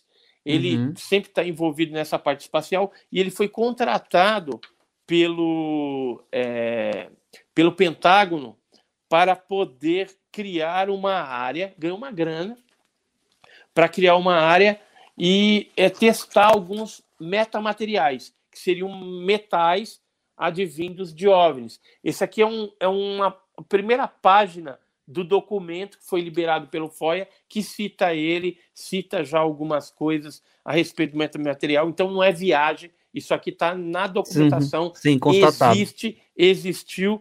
E o que é mais interessante é que em 2009 eu recebi a visita de dois desses agentes, o Douglas Kurt e o Jim Johnson, tá. que eram do lá no Guarujá. Do, não, esse aqui foi em São Paulo. Uhum. Eles estiveram num, num hotel aqui em São Paulo. Eu fui junto com o meu cunhado lá e eles estavam interessados em pegar materiais mais é, consistentes do fenômeno OVNI para levar para o é, Bigelow Aerospace. Quais são né, esses materiais? Roberto, são desconhecidos da gente? Seriam metamateriais, o caso de Ubatuba, por exemplo, que é um, um objeto voador não identificado que explodiu em Ubatuba em 1957. Deixa eu ver se eu tenho uma foto dele aqui para te mostrar os fragmentos. O objeto uhum. ele foi visto é, por é, por caiçaras, né? Sim. Pescadores lá da região. E foi na Praia das Toninhas. Então, ah, é, legal. Aqui alguns fragmentos. Pra, pra galera ver. Aqui alguns fragmentos do, do caso, né? E o interessante desses fragmentos, eu vou pegar aqui um de mil. Esses são metamateriais. São metamateriais. Uhum. Esse aqui é o mais antigão, né, de 57, quando o doutor Olavo Fontes, que é esse daqui, ó. Esse aqui é tá. o doutor Olavo Fontes, com o João Martins, que era um jornalista da revista O Cruzeiro, e aí eles publicaram uma matéria, né? A explosão do disco voador. Aqui é um laudo feito pelo Ministério da Agricultura do Brasil das primeiras análises que foram que feitas nesse material. E aí nós Parece recebemos... um, um tronco, um casco de árvore, né? É, mas na verdade era fragmento metal assim, mesmo. Ó. É metal. Nós ah, recebemos, caramba. nós recebemos quatro fragmentos desses e a gente levou lá na USP, na Universidade de São Paulo. Isso aqui é um dos laudos. Tá bom. Um deles foi feito no LCT, esse aqui no LCT, e outro no IPT. Esse aqui foi uma análise é, quantitativa para saber o uhum. percentual de magnésio que tinha naqueles fragmentos do OVNI que, legal, explodiu lá, cara. e a outra era uma análise é, qualitativa, que quando a gente recebeu isso, a gente tinha dúvidas é, de saber se era realmente do caso é, de, de 1957, de setembro. Desse de Ubatuba. Né? E uhum. aí, é, com essas análises, a gente tem a plena convicção que foi isso que realmente aconteceu e faz parte do mesmo evento. É, eu estive na, na Argentina, no Museu OVNI, lá tem um museu da Andréa Simondina, da mãe dela também, é, a mãe e filha, que tem esse museu lá, e lá elas têm fragmentos bem maiores. Bem maiores mesmo. Bem maiores, olha aqui na minha mão, sim, é, sim. desse objeto que explodiu em Ubatuba. Segundo a história delas, foi o Ojeda, que era um investigador argentino, ele esteve no Brasil numa convenção e se encontrou com, com o Dr. Olavo Fontes, que era um carioca, ufólogo tal, e ele passou para o Ojeda um fragmento grande aí desse objeto que explodiu. E aí ela tem isso exposto lá no museu, além de outros metamateriais também. Tem bastante coisa legal lá. E aí Puta, o, legal Jacques, demais. o Jacques Vallée foi lá, pegou uns pedacinhos desse, desse fragmento, colocou lá num tubo de ensaio, levou para a Universidade de Stanford, junto com outro professor lá, cientista, o Peter Sturrock, fizeram análises é, é, isotópicas naquele Tá. material e descobriram que os isótopos que contém nesse material, nesses fragmentos, é diferente dos isótopos encontrados no magnésio terrestre. Ou seja, é algo que veio de fora mesmo, não tem dúvida Avançado mesmo. Não é avançado e, e foi manufaturado, porque é, meteorito não tem nessa configuração de 99,3%, 99,9% de magnésio puro. Nossa, é puro. Geralmente é puro. Geralmente, é, meteorito que tem magnésio, no máximo vai ter 26%, estourando aí de magnésio combinado com outros Caramba. elementos químicos.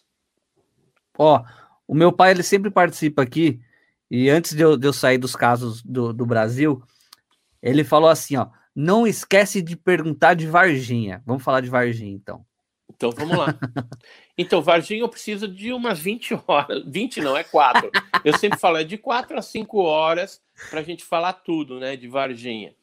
Mas é, vou resumir aqui. Varginha boa. é um, um arquivo X brasileiro real que aconteceu, envolvendo é, captura de seres, queda de naves, é, morte de militares, morte de civis, é, lutas corporais que teve entre civis e esses seres. Houve três capturas que se sabe até hoje. Opa! Acho que deu uma quedinha aqui. Vamos esperar ele aqui, rapaziada.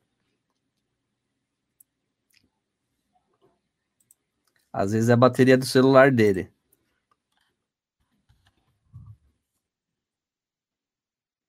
Ver, vamos ver. Vai ver que foi algum ET de Varginha aí, ó. Voltei. Acho- Não Ah, foi um ET de Varginha, não, que bateu aí? Não, sempre cai. Quando começa a falar de Varginha, os militares Ih, derrubam a gente.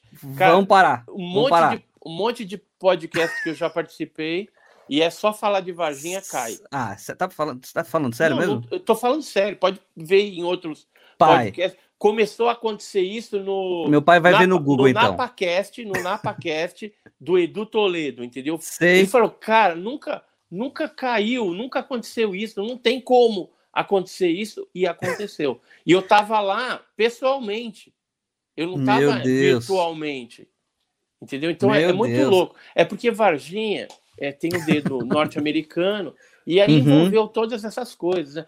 Agora, é, Varginha é um grande quebra-cabeça aí que aos poucos está se colocando algumas peças desse quebra-cabeça.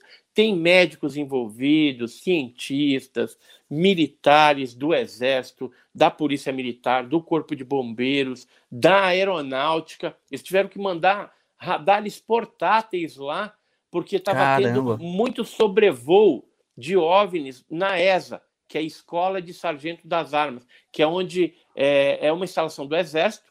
De lá partiu todas as ordens né, das capturas, né, que ocorreram Sim. no dia 20, 21 e 22 de janeiro. É, embora eles tentassem acobertar, é, ameaçar os pesquisadores, né, que eu recebi ameaça, o Birajara recebeu ameaça, o Vitório Pacatini, é, muitos dos pesquisadores, Edu, o Eduardo Oswaldo Mondini também receberam, tiveram Caramba. telefone grampeado também. Teve um agente. cara, Grampeado, tem isso ainda? é, tem. Teve um, um agente que mudou para uma casa do lado da casa de um dos irmãos Mondini, naquela época. E a gente desconfiou do cara, ele foi chegando ali, e aí eu fiz toda uma investigação para tentar descobrir é, se aquele cara trabalhava na empresa que ele disse que trabalhava. A gente tem até a foto do cara. E aí, é, conversando com o pessoal da empresa, falou assim: não, nunca tivemos nenhum funcionário com esse nome. Aí a gente desconfiou.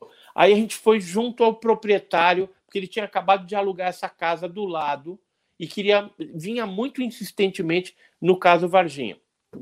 E aí esse cara é, é, falava, né, algumas meias verdades, meias mentiras do caso, jogava algumas coisas que a gente sabia que era verdade, mas uhum. jogava parecia mais desinformação para saber o que a gente sabia.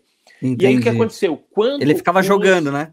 Isso. Quando os irmãos Mondini, que é do grupo do Sete também, eu também faço parte do grupo do Sete, é, foram é, tentar descobrir. Sete ufólogos? Junto, eram sete ufólogos principais no caso Varginha. Era que o, legal. o Birajara Franco Rodrigues, Vitório Pacatini, Claudir Covo, já falecido, eu, o Jamil Villanova, Eduardo Mondini e Oswaldo Mondini, que são Puta, dois que irmãos foda. gêmeos, né? E aí o que aconteceu? Eles foram ver junto ao proprietário que locou aquele imóvel para aquele cidadão. Tá. E aí, o que, que, ele, que, que ele recebeu de resposta? O proprietário falou que era segredo de. de é, não podiam revelar, né? Quem que era a pessoa que tinha é, alugado aquilo. Uhum. E aí, aí ficou um negócio muito esquisito. E aí, quando a gente descobriu que o cara deu endereço falso de onde ele trabalhava, aquele negócio todo, a gente pressionou o cara e falou assim: ó, a casa caiu, tal, a gente tá sabendo. Puta né? Aí no dia seguinte ele sumiu da casa e nunca mais apareceu. E vocês não Entendeu? sabem quem que é até hoje? Não, era um agente militar, agente mesmo. provavelmente uhum. Da inteligência, provavelmente usando nome falso e dados falsos para se aproximar da gente. Então, Meu então, naquela Deus. época, em 96, foi brabo o que a gente passou com o caso Varginha. Por quê? Porque teve o acobertamento, né, feito pela ESA e uhum. todos os órgãos militares ali. O, a criatura, um, é, duas delas foram levadas para a Unicamp, né, da, e, da do hospital para a ESA, sim. da ESA para a Unicamp, e aí o Badam Palhares é, fez é, a necrópsia da criatura morta e fez alguns testes com uma criatura viva. Naquela Você chegou época, a ver? Não vi a criatura. Não, Nem vi, não vi vídeo, não vi foto, não consegui ver nada disso, mas existiu vídeos da criatura. Você não viu porque você feitos... não quis ou porque não pôde? Hum, assim, a gente tinha feito, ia fazer até uma vaquinha para comprar uma cópia, mas a gente não conseguiu porque a pessoa que detinha essa, esse vídeo ela não, ela deu para trás, ela não quis vender, ah. ficou com medo de algum tipo de represália, né? represália uhum. naquela época e o negócio estava brabo mesmo. E aí ela não quis vender e a gente, a gente sabe hoje que eh, foram feitos vídeos no Exército, na Polícia Militar e lá na Unicamp. Tanto é que a gente ficou sabendo de uma pessoa que assistiu na casa de um cara lá da, da Unicamp uma dessas imagens. Uhum. Tá? Ele chegou a dar o depoimento para nós também. E várias pessoas lá que, que viram, tem duas enfermeiras que trabalharam com o Badam Palhares, que viram a chegada das criaturas. O próprio motorista dele chegou a ver a mão da criatura que eles foram transportar de um lado para o outro, caiu no saco assim, a, aquela mão com três dedos, né? Então, eram tem... Greys, né? Não, eles eram do, do tipo gama, né? Era, é, ah, tá. é, é, é um, um tipo que não é é tão comum. O mais comum é o Grey, né? Que é aquele uhum. cinzento, cabeçudo, de olho preto. Esse o, que tá aí o, atrás. O de Vargem, é, o que está aqui atrás, ele é o, o, uma escultura que o Jamil fez da cabeça da criatura, baseado no depoimento das meninas naquela época. Né? Então, ah, isso aí legal. corresponde a 5% da tipologia conhecida uhum. hoje no mundo, né? No Brasil e no mundo é, de seres que nos visitam. Está dentro de, um, de uma classificação de 5% apenas. Então não é tão ah. comum assim. E essa criatura de Varginha, ela não tinha pelos, mas teve outra que foi capturada em Varginha que ela tinha o corpo todo coberto de pelos, mas os olhos vermelhos eram iguais e as protuberâncias na cabeça também eram iguais. E a altura a delas? É 1,60m, 1,65m, mais ou menos, Normal. segundo estimativas é, é, tomadas pelos civis e alguns militares que nos deram depoimento também. É, essas criaturas ficaram largadas, é, algumas delas, durante muitos meses na região. principalmente ao longo das matas e do Rio Verde, né, que Tá. pega várias regiões lá.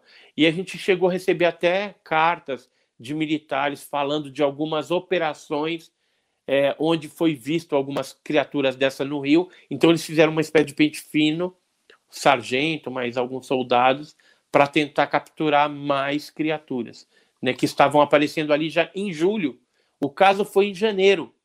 Aí teve o avistamento no zoológico em abril, né? Tá. Teve um outro avistamento numa, numa estrada em maio, e em julho a gente soube ainda de alguns é, casos né, de avistamento de seres peludos e outros não é, no Rio Verde. E teve também, é, se não me falha a memória, em junho, uma luta corporal com uma dessas criaturas. Não, não foi junho, não, foi em fevereiro. É, com uma dessas peludas na cidade de Passos, em Minas, que fica nos arredores ali de, de Varginha também. Então, Varginha é um, um arquivo X Reduto. com, com todos os ingredientes. É um Que quebra-cabeça que não está montado ainda, falta muitas peças, e aos poucos aí vão sendo é, montados aí pelos pesquisadores, até por outros pesquisadores que chegaram depois também e estão fazendo as suas investigações aí é, particulares. Uhum. Esse- esses seres que foram capturados, eles não têm osso ou tem é, gelatinoso? Como é que é? Tem osso, Tem osso? tem osso, e isso daí eu, eu falo e provo. É mesmo? Ó, só para você ter uma ideia, esse livro aqui, ele foi escrito pelo Dr. Roger Leir, esse, esse senhorzinho aqui, ó, Tá. e é o livro UFO Crash em Brasil. Ele, Uhum. ele, ele é médico de profissão, ele que faz a, a extração, fazia, né? As extrações dos implantes dos abduzidos lá, lá nos Estados Unidos, junto Tá. com o Darrell Sims. E aí, quando ele teve no Brasil em 96, ele procurou, teve acesso a um médico do Humanitas, do Hospital Humanitas, é, que tratou de uma fratura exposta na perna de uma dessas criaturas que foi capturada na época. Caramba. Então, é, tem osso. Só que, segundo o médico, está escrito tudo Em isso. números aqui nesse- menores, vai. Tá tudo escrito nesse livro aqui, o depoimento desse médico para o outro doutor norte-americano. Porque acho que como era médico para médico, termos médicos ali, eles falaram, entendeu? Fica mais fácil a é, linguagem. E, e só tem nesse livro, tá? Esse depoimento desse médico do, do Humanitas. Que foda. E, Que e aí foda. ele fala que é, ele fez os procedimentos, tudo estava até com medo que a criatura viesse a falecer e ele é, sofresse alguma represália dos militares do exército, mas ele falou, deu tudo certo e em 24 horas houve o- a cicatrização e a colagem do osso. Ele falou que foi algo absurdo, ele nunca Absurdo. viu acontecer isso, né? Em 24 horas A cicatrização osso- perfeita. a cicatrização e o osso colou. Tá escrito isso aí no, no livro. Tomar no rabo, né? E eles tiveram ainda uma espécie de, de interação, não comunicação verbal, mas ele diz que quando ele olhou para o olho da criatura, veio várias imagens, né, como se fosse um filme e algumas Telepático coisas, mesmo, né? é alguma coisa telepática, mas de visual mesmo, imagem. Foi muita Tá. coisa que ele disse que ele ficou com uma dor de cabeça que não é dele, né? Ficou com muita dor de cabeça e ficou com medo de olhar novamente para aquela criatura lá. Depois E pra onde que eles foram? levaram, Levaram. É. levaram. E aí, assim, pelo menos duas foram para a Unicamp, depois foram para os Estados Unidos, e uma a gente sabe que foi para Iperó, que é uma base de segurança máxima da Marinha brasileira. Ah, legal. Entendi. Vamos falar dos Estados Unidos? Uhum. É, o que, que o Pentágono, a Casa Branca, a Força Aérea Americana, o que, que eles escondem, o Edson? Ah, esconde muita coisa, né? E aí, como é escondido, não tem como saber, né? Não, calma, vou te explicar isso aí. É, não, eu Ó, imagino, a- porque todo mundo esconde alguma coisa, né? É, eu Mas tô é- brincando, mas assim, o- os americanos, eles pesquisam o fenômeno OVNI é, desde a década de 40, né? Quando teve aquele é, caso de Roswell, né? Que foi um, um objeto voador não identificado qual que é. se acidentou, né? Uhum. É, deixa eu ver se eu tenho alguma coisa aqui de Roswell. Roswell, Roswell. Inclusive, eu vi, no, acho que no, no primeiro episódio, o caso Roswell do, daquela série da Netflix nova. É, o que, que foi Jovem. Roswell? Caiu um objeto em Roswell, foi Vão, publicado no jornal, foi publicado nesse jornal aqui de 8 de julho de 1947, e diz aqui né, que o Exército, né, a For- Força Aérea e Exército, era tudo junto, capturou um disco voador, que na verdade seria Pires voador, né, Sal seria Pires, Uhum, Flying voador, no rancho na região de Roswell. uhum. Então, essa foi a primeira matéria que foi publicada e depois eles negaram. Falaram no dia seguinte que era um balão meteorológico. General Rame lá disse que não tinha nada a ver com disco voador tal. Então, é, os primeiros acobertamentos aconteceram aí já em 47. Logo depois houve aquele projeto Blue Book, que é o projeto Livro Azul, projeto Sim. Grude, projeto um monte de projeto. Só foi Uhum. mudando de nome e hoje o Pentágono estuda isso. Então eles têm uma massa Tem um MJ crítica, também, né? Que eu, que eu vi tem, também. é o Majestic 12, né, que é o, os 12 MJ12. Isso. é o- o- os 12 principais lá é, Uhum. que, que estudavam e que estavam envolvidos também com o projeto Blue Book. É, o próprio Heineken, J.N. Heineken, que foi consultor do, do filme Contatos Imediatos Terceiro Grau, o próprio Legal. Jack, Jacques Vallée também trabalhou junto com o Heineken nesses projetos antigos aí. E, Uhum. então, assim, os americanos têm muita coisa. E ele não pesquisa só em solo americano. Ele sai abraçando tudo que tem em outros países também, através das embaixadas que tem lá, através de acordos que eles têm com os governos, inclusive São os Brasil. gulosos. Sim, eles querem deter esse poder, essa tecnologia para dominar o mundo, para dominar as outras nações, para ficar na frente da Rússia, para ficar na frente da É China. o poder, né? Né? Então é o poder, é o poder que fala mais alto. E, e então os americanos têm muita coisa, tem corpos, tem naves, metamateriais, tem tudo isso. Só que eles não divulgam e não vão admitir o fenômeno tão cedo. É, eles É. começaram agora, né? Soltaram aquele, aquele videozinho lá da que o Pentágono soltou, né? É, então, mas, Mal dá pra ver alguma coisa ali. então, mas ali não dá para falar que é algo alienígena, extraterrestre. Pode É, ser né? um, um drone espião. Em alguns casos da Marinha, por exemplo, que foram liberados, no relatório oficial está o AP. E o AP, aliás, está UAV.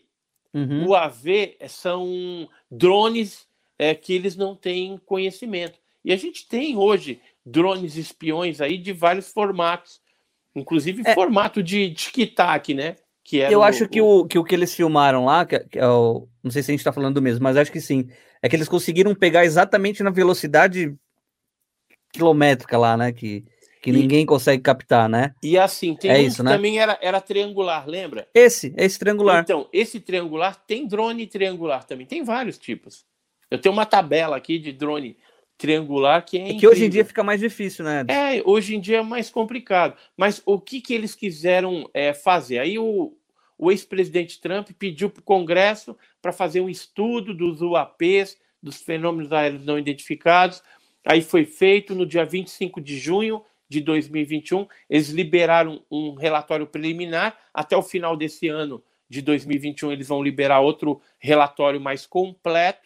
A base que eles tiveram nesse primeiro relatório preliminar é em cima de 144 casos, mais um eles já explicaram como um balão meteorológico murcho, então é 143, e ficou patente, eu li, peguei esse relatório tudo na época, cheguei a fazer até uma live lá no meu canal a Uhum. respeito desse relatório preliminar, mas ficou patente ali que eles não vão assumir a, a origem extraterrestre, o alienígena da- do, negócio, e Sim. serviu para pedir mais orçamento para a área de inteligência para investigar melhor o fenômeno.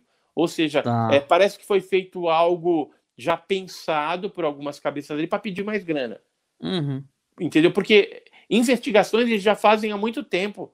E eles Exatamente. não têm só 144 casos. Isso é absurdo. Tem muitos é. casos antigos que eles pesquisaram que dariam uma massa crítica bem mais interessante. Então, o, o interesse desse relatório e desse away todo norte-americano foi justamente pedir mais dinheiro para o Congresso, né? Para aplicar na área de inteligência. Ele já tem um monte e mais alguns bilhões aí de dólares. Nesse projeto Ga Galileu aí? É no projeto Galileu? Não, não ele, eles estão querendo é, é, criar uma, uma é, matriz né, tecnológica com algoritmo que já te dê, por exemplo, você coloca os dados do caso OVNI lá, as características, e aí ele já vai te dar uma resposta pré... catalogado já. É, catalogado. Ó, isso aqui é, é um drone espião da China. Ah, isso ah. aqui é um fenômeno atmosférico tal. Que é para já acabar e, com o assunto ali. Isso, então, eles, não só isso, mas aplicar também no estudo, né? E aí, porque, porque você precisa do quê? Recurso humano, é, recurso claro. tecnológico, material, dinheiro, uhum. transporte, uhum. tudo isso, né? Cientistas para fazer análise de algum material que eventualmente eles pegam. Então, assim, os americanos estão super evoluídos, mas não divulgam nada, acobertam, e o Brasil vai na onda do acobertamento porque os americanos sempre estiveram de mãos dadas com os brasileiros. Esse projeto Galileu é, já começou já? O projeto Galileu? Não, não sei, cara, não sei te falar. Não, Mas não... sabe qual que é, né? Que eles sei, ficam sei. procurando os objetos, objeto extraterrestre, né? Sim, sim. No sistema solar. Sim. Então, mas é, tem um, uns telescópios que eles estavam para instalar, acho que até já instalaram aqui na, na América do Sul, Mil vezes mais que o Hubble, né? Um negócio isso, assim. inclusive vai ficar filmando, exatamente. É, tem um nome lá, mas eu não lembro de cabeça. É mais astrônomo que sabe esse negócio de, de cabeça. Agora, é, para detectar alguma coisa fora. Só que quando uhum. a gente faz o estudo do fenômeno OVNI, é de coisa mais para dentro da Terra, não para tá, fora. Tá, entendi, entendi. É, é, astrônomo pode ser que às vezes detecte alguma coisa, mas está muito longe, muitos anos-luz daqui da Terra. A gente pesquisa o fenômeno que já está interagindo aqui no, no, no ambiente no terrestre, uhum. no nosso espaço aéreo, é. né? Justo. Tanto é que, por exemplo, se você vai fazer uma pesquisa ufológica, é, você tem que levar um binóculo, né, para ver alguma coisa que está longe, mas não muito longe, porque uhum. se levar um telescópio, é totalmente. É, é diferente. É, é para outro não, fim, é, né? É, é, é, ele, ele vai ser inútil, uhum. porque o telescópio é utilizado para ver é, estrelas, Astros, né? planetas, né? que estão fenômenos astronômicos que estão muito distantes da nossa do nosso campo de visão, né? terrestre, né? isso, e do nosso campo de visão, exatamente. Perfeito. Perfeito. E, e quanto a. Vamos falar de fora agora, vai. E quanto à grande quantidade de aparição que a gente tem lá em, por exemplo, nos passeios que você fez aí, é, aquelas linhas de Nazca, ela chegou a ver as linhas de Nazca ou não? Eu, eu tive Cusco. sobrevoando, eu sobrevoei as linhas de Nazca no dia 12 de dezembro de 2006, junto com a minha esposa. É, foi no dia do meu aniversário, por isso que eu lembro a data. Que dia e... que é seu aniversário?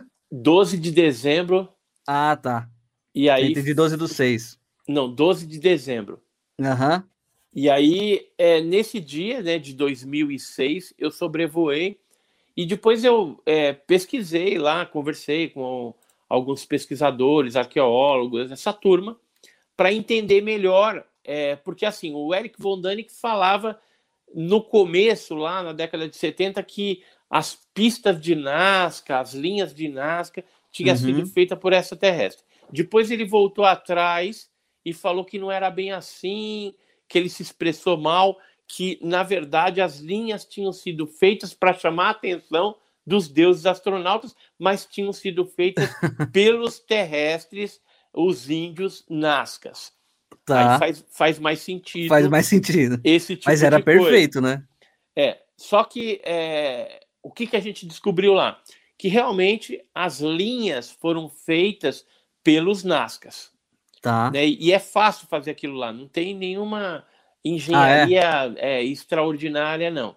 Uhum. É, um engenheirozinho ali, você faz aquelas reproduções. Um estagiário Agora, por... faz. É, porque aquelas grandes figuras no deserto de Nazca? É, uhum. É, próximo a Nazca existia a realeza dos índios Nazcas ali, que ficavam numa espécie de pirâmide. Tá. Hoje está aberto até a visitação essa pirâmide. Dentro dessa pirâmide foram encontradas é, os mesmos animais que tem nos desenhos de Nazca, mas é, animais pequenos, né? macaco, colibri, é, mumificados. Por quê? Porque era um, uma, uh, um culto que eles tinham em relação a esses animais. Então, tá. era algo religioso. Mais aves, né? feito, né? Tinha. Que era feito na pirâmide ali pela nobreza Nazca. E aí, por que que tinha, então, essas grandes desenhos? Porque em alguns momentos devia ter algum tipo de culto é onde toda a população Nazca tinha que participar. Só que não uhum. cabe todo mundo dentro da pirâmide.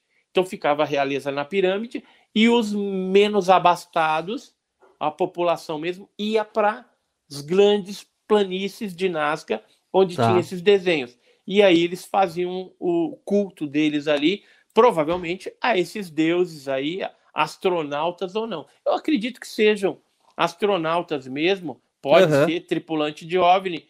Faz bastante sentido isso, tá? Porque alguns deles, inclusive, voavam, né? Tem o deus Quetzalcoatl, tem o deus é, Cucucã, né? Dos maias. É, uhum.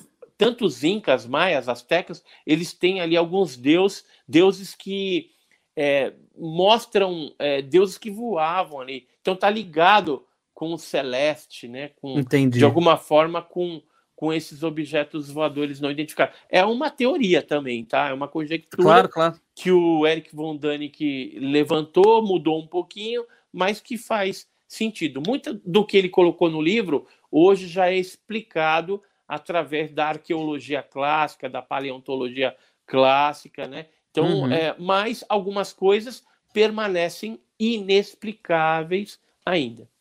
Perfeito. Você chegou aí na. A gente estava no nosso começo de bate-papo, você falou que foi lá na, na Ilha de Páscoa, né? Lá para ver os, os moais ali, né? É... Existe alguma explicação para aquilo ali? Ufológica? Então, não, ufológica não. Nada, né? Nada. Assim, a ilha, ela é um hotspot. Uhum. Aparecem fenômenos, é, luzes à noite, objetos de dia saindo, entrando dentro do mar. É são porque vistos tem muita... seres tem muitas dúvidas, né? De como moais... construíram as pirâmides do Egito, do, do México, lá de Cusco, né? É, os próprios moais que falam que tem Não, então, o corpo para dentro do mato, né? Alguma coisa assim. É, para dentro do solo, peraí. Do solo, é. Tô pegando um mo moaizinho aqui, só para Ah, que legal, ó. Ter uma... Isso aqui eu trouxe de lá, é feito de lava vulcânica. Que então, legal. Ele, ele, é extremamente leve, mesmo os grandes são muito leves, porque é lava vulcânica, então é aquela material poroso, parece uma pedra pomes, né? Pedra pomes, é. Isso. Aí o corpo eles fazem com esse mais cinzentado e o, e o chapéuzinho eles usam de um outro local lá onde tem os, os vulcões. Então, o que, que é o Moai? O Moai ele não tem nada a ver com essa terrestre, não estão colocando ali nada, né? nada disso. Uhum. São é, esculturas de pessoas importantes da ilha, ou seja, um chefe, civilização de, de uma também, né? tribo. Né? São, uhum. é, como não tinha máquina fotográfica para colocar a foto, eles faziam a estátua do camarada. Tanto é que uhum. tem lá em Ilha de Páscoa tem aparece 15, que foi uma uma reunião de vários chefes tribais, porque não tinha só uma tribo, eram vários. É, ah, aldeias. legal. Tanto é que é, eles faziam é, competições entre essas tribos e o que ganhasse, as outras tribos que perdessem, tinha que dar alimento para aquela que ganhou.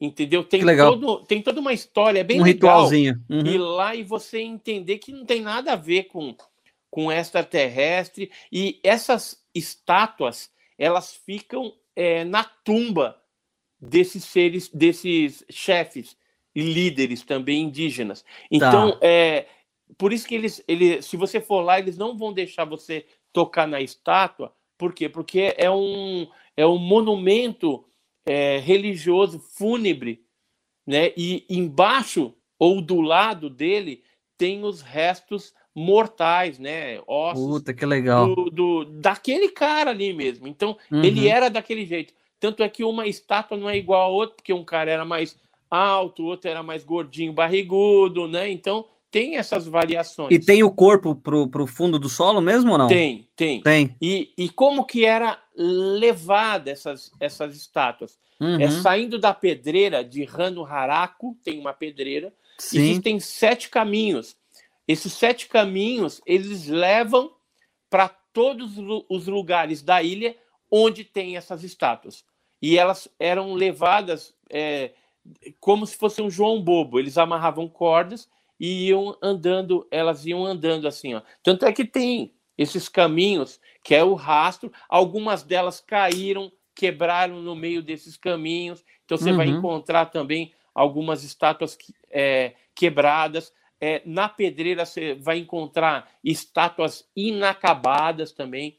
Tem a lenda do homem-pássaro também, uhum. que é uhum. um negócio bem interessante lá. Então, assim, a, a, entrando na cultura do, do pessoal da Ilha de Páscoa, lá dos indígenas, você vai ver que é, tudo tem explicação, não tem nada extraterrestre. Mas lá é uma região que eventualmente aparece o fenômeno? Sim. Você pergunta ao pessoal, o pessoal te conta os casos. Tem coisas incríveis que já aconteceu ali em várias partes da ilha, inclusive depoimentos de militares que trabalharam ali no aeroporto de Mataveri, tudo eram militares uhum. e que viram, foram perseguidos em algumas estradas, é, pularam do carro, saíram correndo, é, se escondendo no mato. Então, assim, tem muito caso legal de contato com seres, seres é, magrinhos, parecido o tipo Grey, ou seres luminosos também,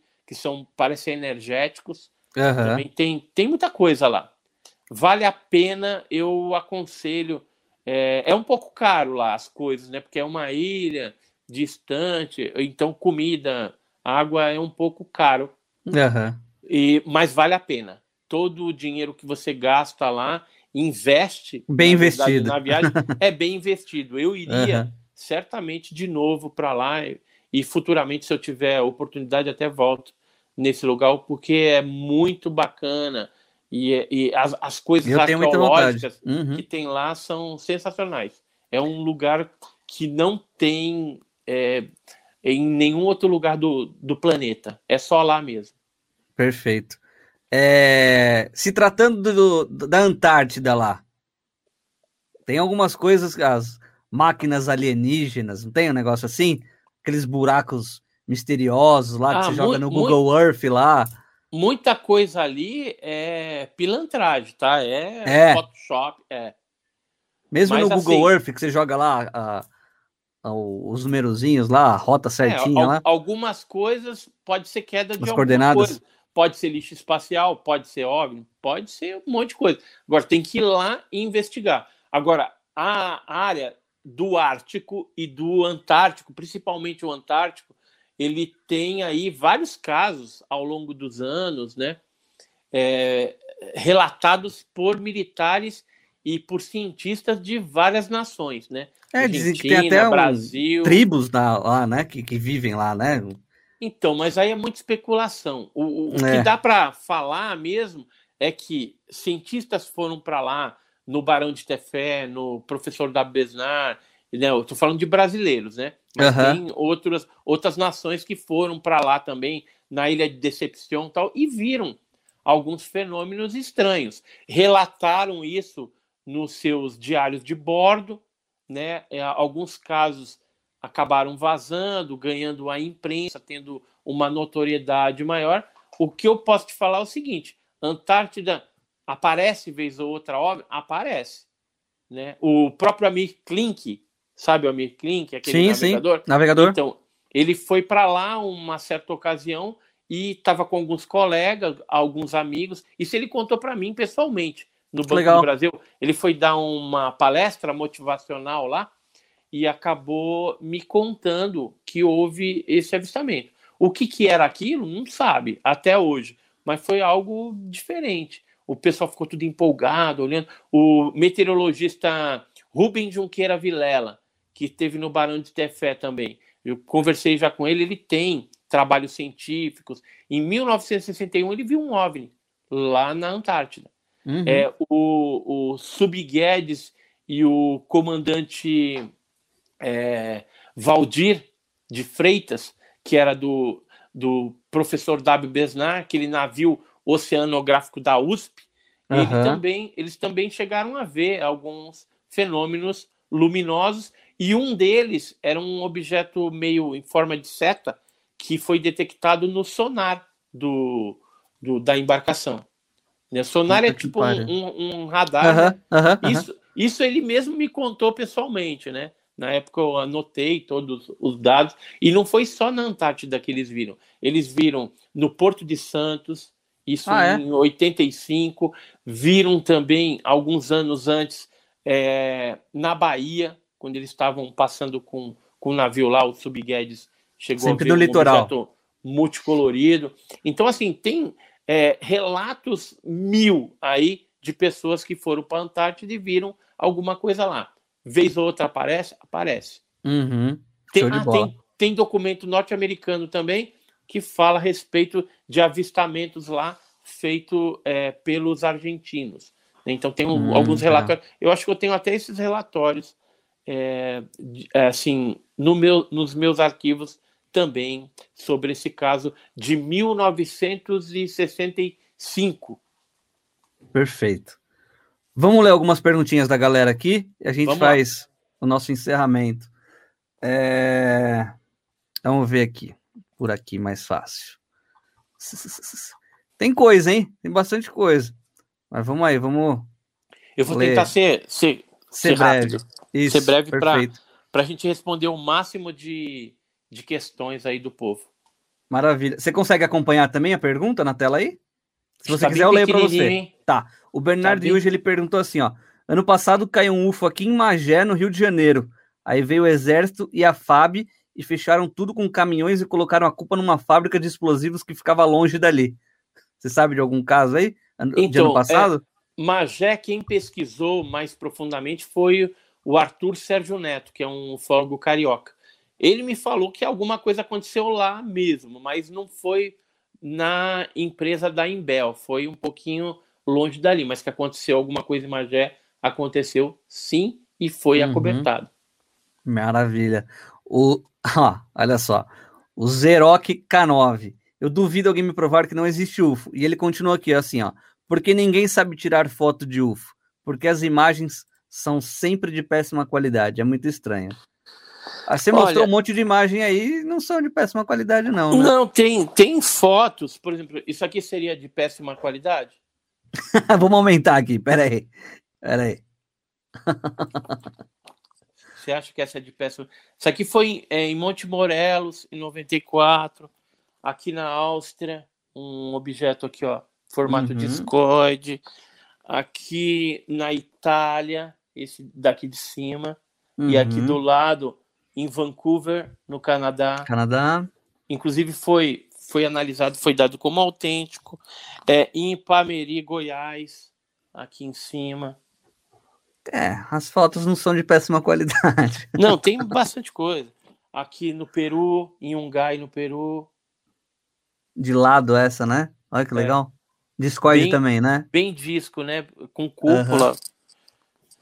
É, isso aí de dia, né? Só para mostrar. À noite, por exemplo, você pega um objeto aqui, ó. Você vê o, Caramba. objeto dentro, dentro do, do, do, do, do ar ionizado, jogando os focos de luz por onde eles raptam as pessoas, né? Ah, isso mais. é por, por, por, abdução, né? Que eles fazem. Isso. Uhum. Ó, esse daqui é no aeroporto lá de é, Guararapes, no Recife. Olha que legal essa foto. Muito foda. Muito foda. Meu, eu tenho mais de duas mil fotos de várias partes do mundo. Ó, outra aqui de, de noite também, que mostra um objeto dentro, né?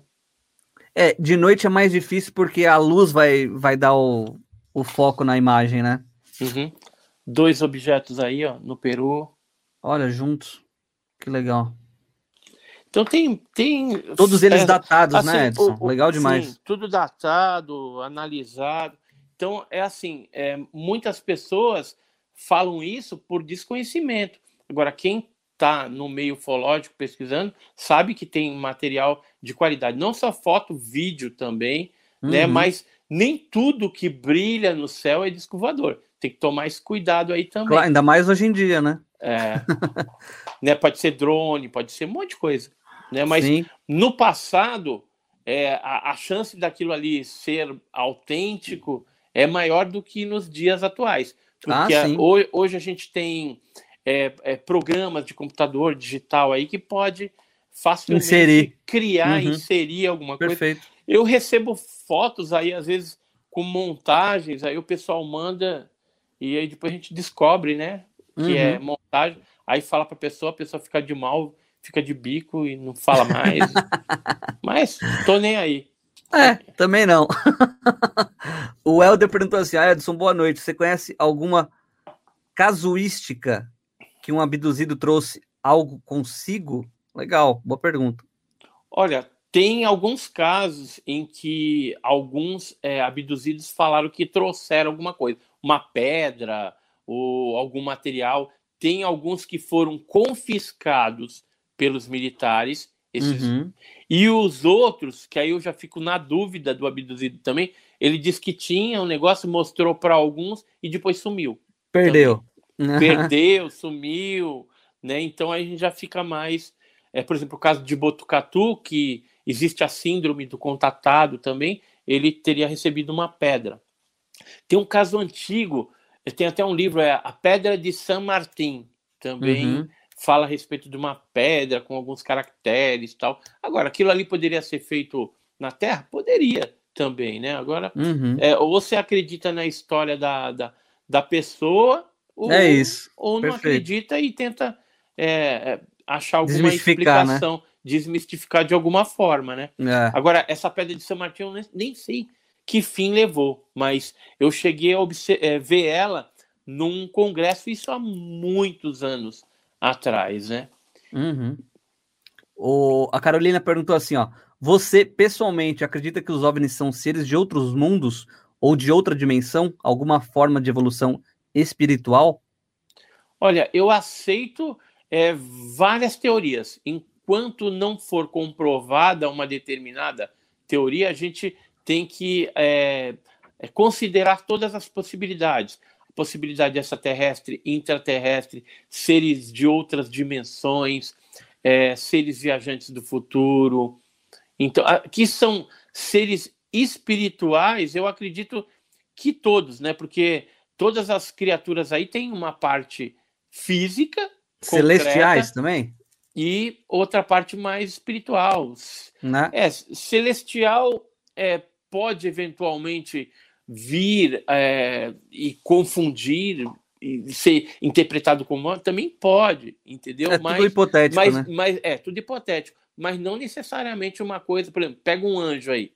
O anjo bíblico ele tem uma missão específica. Uhum. Agora tem seres que se apresentam no fenômeno OVNI que parecem anjos, tem, mas são anjos verdadeiramente daqueles bíblicos não, porque uhum. o anjo bíblico tem uma missão específica. E já esse outro tripulante, que é belo também, parecido com o anjo, às vezes tem todo um viés diferente, um objetivo diferente do anjo bíblico. Agora, o anjo bíblico é extraterrestre? Esse eu posso falar com certeza, literalmente é extraterrestre, porque foi criado por Deus fora da Terra. Tudo que é criado fora da Terra é extraterrestre. Uhum. Então, o anjo é, mas não necessariamente o anjo bíblico é o tripulante do OVNI. Maravilha. O Luiz Fernando Mangia, Manja, Edson, você acredita que alienígenas são seres humanos do futuro? Lembro que teve um caso que, que o SAMU foi chamado para socorrer um acidente e era um OVNI acidentado no qual os aliens falaram que, era, que eram humanos, eu acho que é isso que ele falou.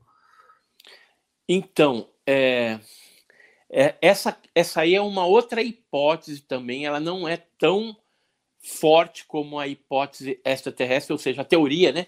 Teoria extraterrestre, uhum. conjectura extraterrestre. Então, é, poderia ser a raça humana no futuro voltando para o passado para resolver algum problema lá no futuro?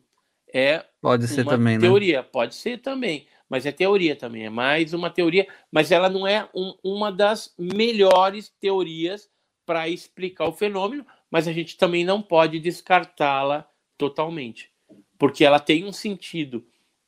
Esses seres vêm, faz abdução, é, pega óvulo. Vamos supor que a raça humana no futuro esteja com algum problema de é, perpetuar a espécie, por exemplo. Então, o que, que ele teria que tá. fazer? Voltar no passado, quando está tudo ok, e coletar o material genético para poder perpetuar a espécie lá no futuro.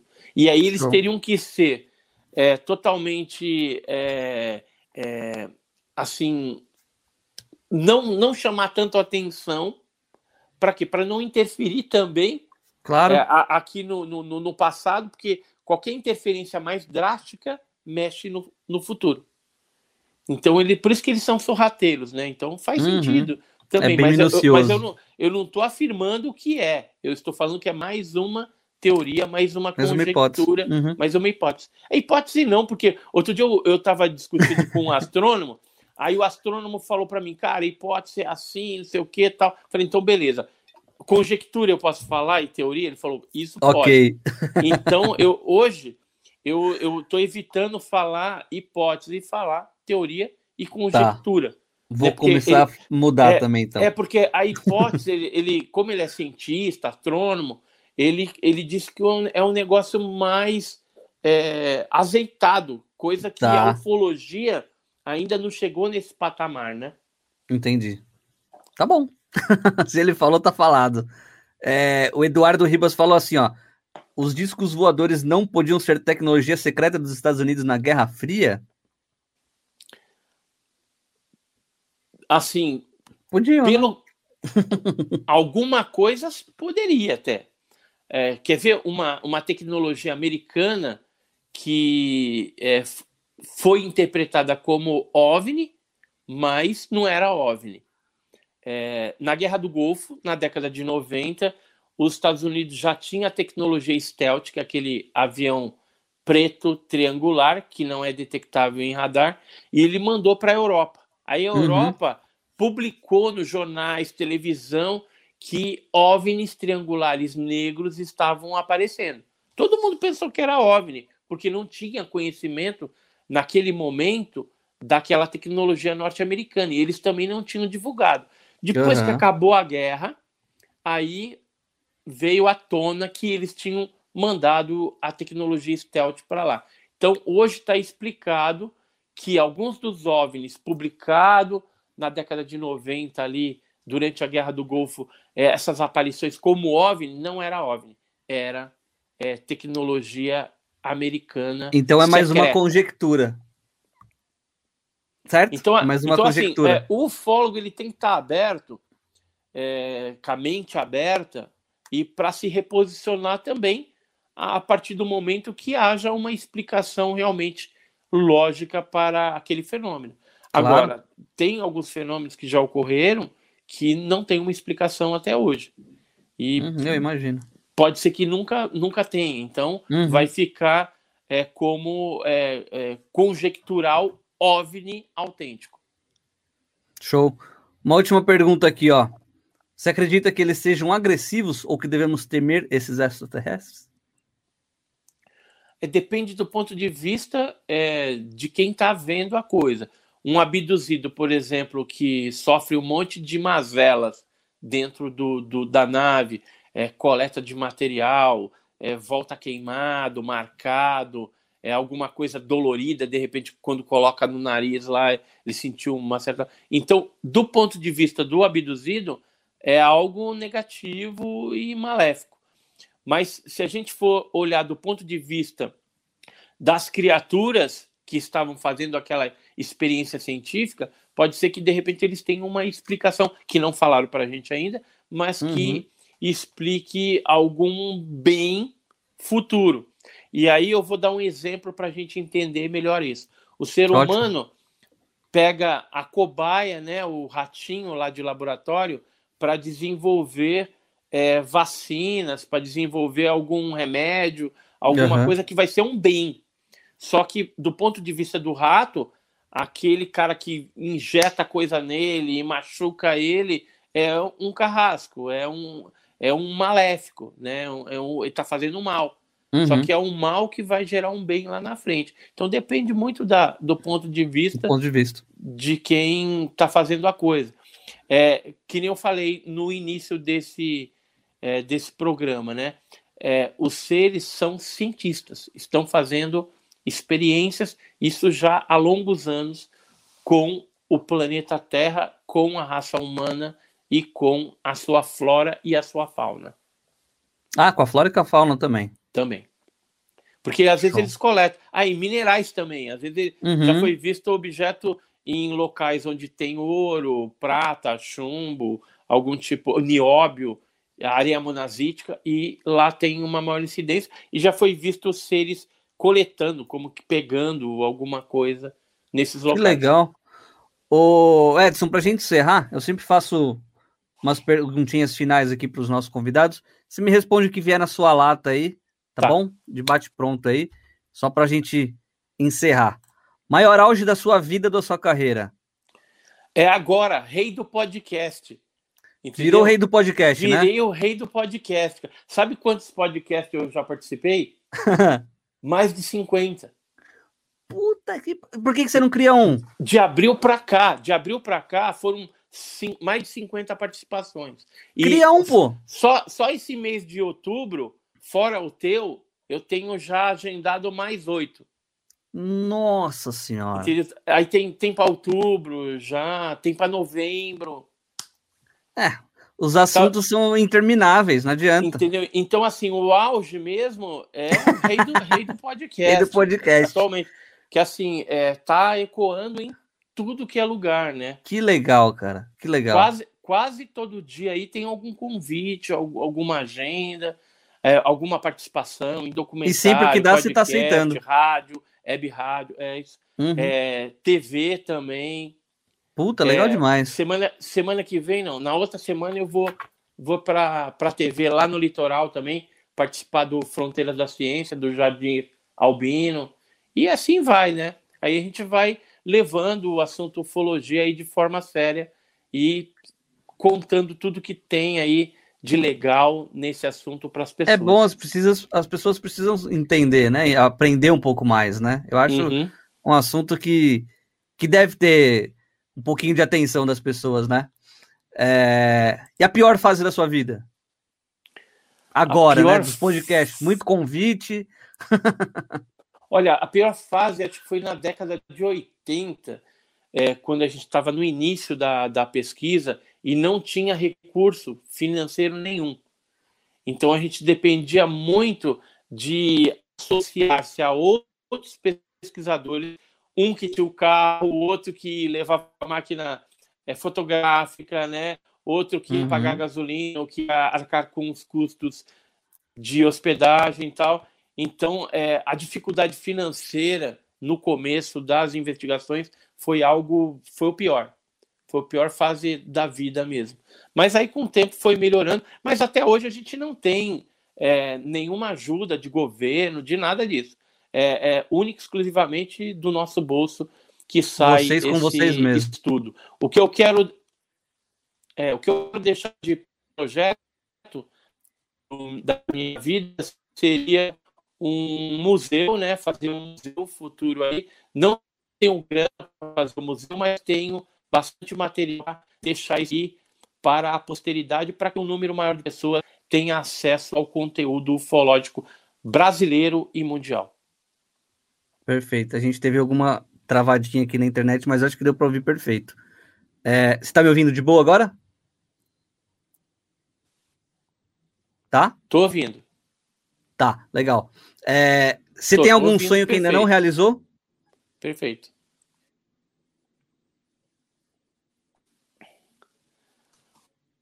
Um sonho que não. Eu quero ir na Austrália. Na Austrália tem, tem bastante hotspot lá. Se Deus quiser. É, a gente tá com, com um delayzinho aqui da internet. Não tem, eu não sei tem, se... é, tem pinturas tem pinturas rupestres é, lá na, na Austrália que eu tenho uhum. muita vontade. É, a gente teve uma quedazinha aqui também de novo. Vamos ver se ele vai voltar.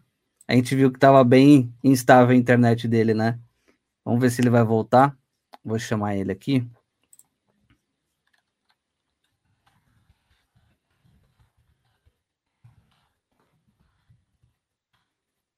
Vamos ver.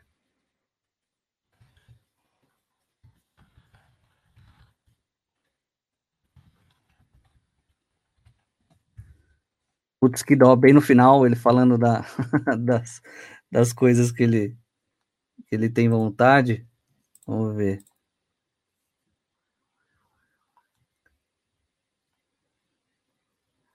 O Edson, não sei se você já entrou aqui, mas está mostrando para mim que você precisa conectar o microfone e a câmera. Vamos ver. Vamos esperar um tempinho aqui. É, rapaziada. A internet. A internet sempre deixa alguém na mão. É assim mesmo. Vamos ver.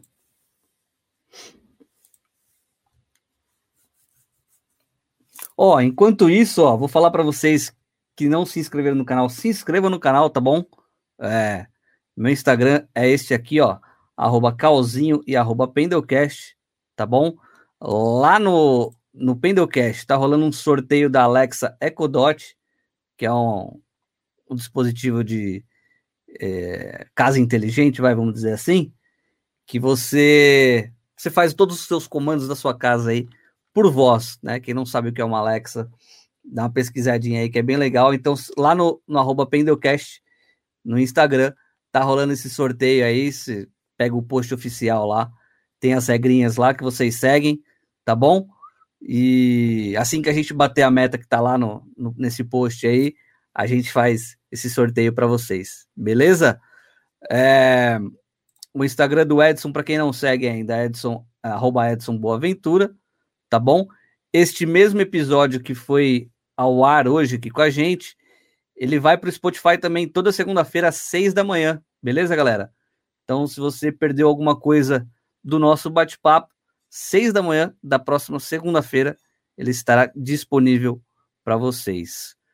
Acho que o Edson voltou. Vamos ver aqui. Voltou. Me Essa inter... aí no, no, último momento. Não falamos de Varginha, hein? Não, agora não.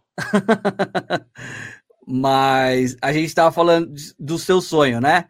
Da Austrália isso. e tudo mais. Que lá tem algumas pinturas rupestres, é isso? Isso, tem umas pinturas chamada Vondina, que foi os aborígenes da Austrália que fizeram lá e uhum. pode reverenciar de repente esses tripulantes, a esses deuses astronautas, porque a Vondina significa a deusa da Via Láctea. Que legal. Vondina chama? Vondina. Que legal. O nome da minha mãe é Ondina. Será que é alguma coisa relacionada? Acho que não. Não sei. Acho que não também. É... O que, que é uma incógnita para você? Curiosa essa pergunta, porque eu sempre faço para todos os convidados. O que, que é uma incógnita? É quando Alguma coisa... a gente fica entre a cruz e a espada ali. É, o, o fenômeno OVNI é uma incógnita perpétua, né? O uhum. próprio pesquisador Felipe Machado Carrion falava que o fenômeno né, dos OVNI, os discos voadores, são conturbadores e imprevisíveis. Então, uma Olha. incógnita é justamente isso. É o fenômeno OVNI. Né? Ele é conturbador, é uma incógnita e é imprevisível. Perturbador também ou não? É, né? Porque às vezes deixa de, de dormir por estar por tá pensando no estudo, né? tá me ouvindo? Tô, tô ouvindo. Que... Tá, tá ouvindo? Tá. É... Já foi para Nova York? Já. Já foi para Times Square, onde tem aqueles telões gigantes? Já, e eu apareci lá, hein? Olha lá. Vamos supor que o Edson Boaventura Júnior apareça lá de novo. Uhum. Um recado para o mundo, que o mundo inteiro vai te assistir ali na Times Square. Qual é o seu recado? É... Deixa eu pensar aqui. Isso aí. Mas me conta essa história. Você apareceu como? Não, então, é, eu estava lá, estava eu, o, o, meu pastor lá da igreja, a esposa dele e a minha esposa. E aí a gente estava tirando fotos lá, e de repente é, é, aquele momentinho que te filma e se aparece na, na tela. Que legal. Tirou, tirou a fotografia lá. É, mas o que, que, eu, o que, que eu falaria para o mundo todo? É, ame mais. Boa. Boa. Porque Maravilha. Se o, mundo, se o mundo amar mais, cara, com certeza a gente vai chegar num, num patamar civilizatório que, que até acho que esses seres aí vão ter mais, mais confiança de chegar mais junto da gente, entendeu? Porque hoje, hoje é muita violência, é muita, muita desunião, né? muito ódio, né? Então é complicado. É a gente tem que melhorar um pouco o planeta e amando mais, né? Que Jesus ele ele falou que a gente tinha que amar a Deus sobre todas as coisas e amar ao próximo como a si mesmo. Então, se você ama o próximo e ama a si mesmo, a gente já começa a ser é, agentes de mudança nesse mundo que nós vivemos. A gente pode até discordar de algumas coisas, mas o amor tem que estar alinhado, né? É isso. Edson, obrigado, tá? Foi um bate-papo muito legal aqui com você. Claro que eu falei para você muita coisa que eu pautei aqui, que a gente vai conversar para um próximo bate-papo aí. Quem sabe Opa, num bate-papo presencial aí. Mas foi muito legal ter você aqui. Obrigado e desculpa por passar um pouquinho do tempo que a gente tinha combinado, tá bom? Que, Mas legal demais. Aí e numa outra oportunidade a gente continua esse papo aí. Beleza? Show então, de bola. Valeu, Cal. Valeu, obrigado, Edson. Boa noite. Abração. Até mais. Então é isso, pessoal que gostou aí, pessoal do chat. Muito obrigado por, por vocês terem feito as perguntas de vocês também. E semana que vem tem mais. Fechado? Tamo junto. Obrigado, Edson, mais uma vez. Boa noite. Valeu, rapaziada. Até mais.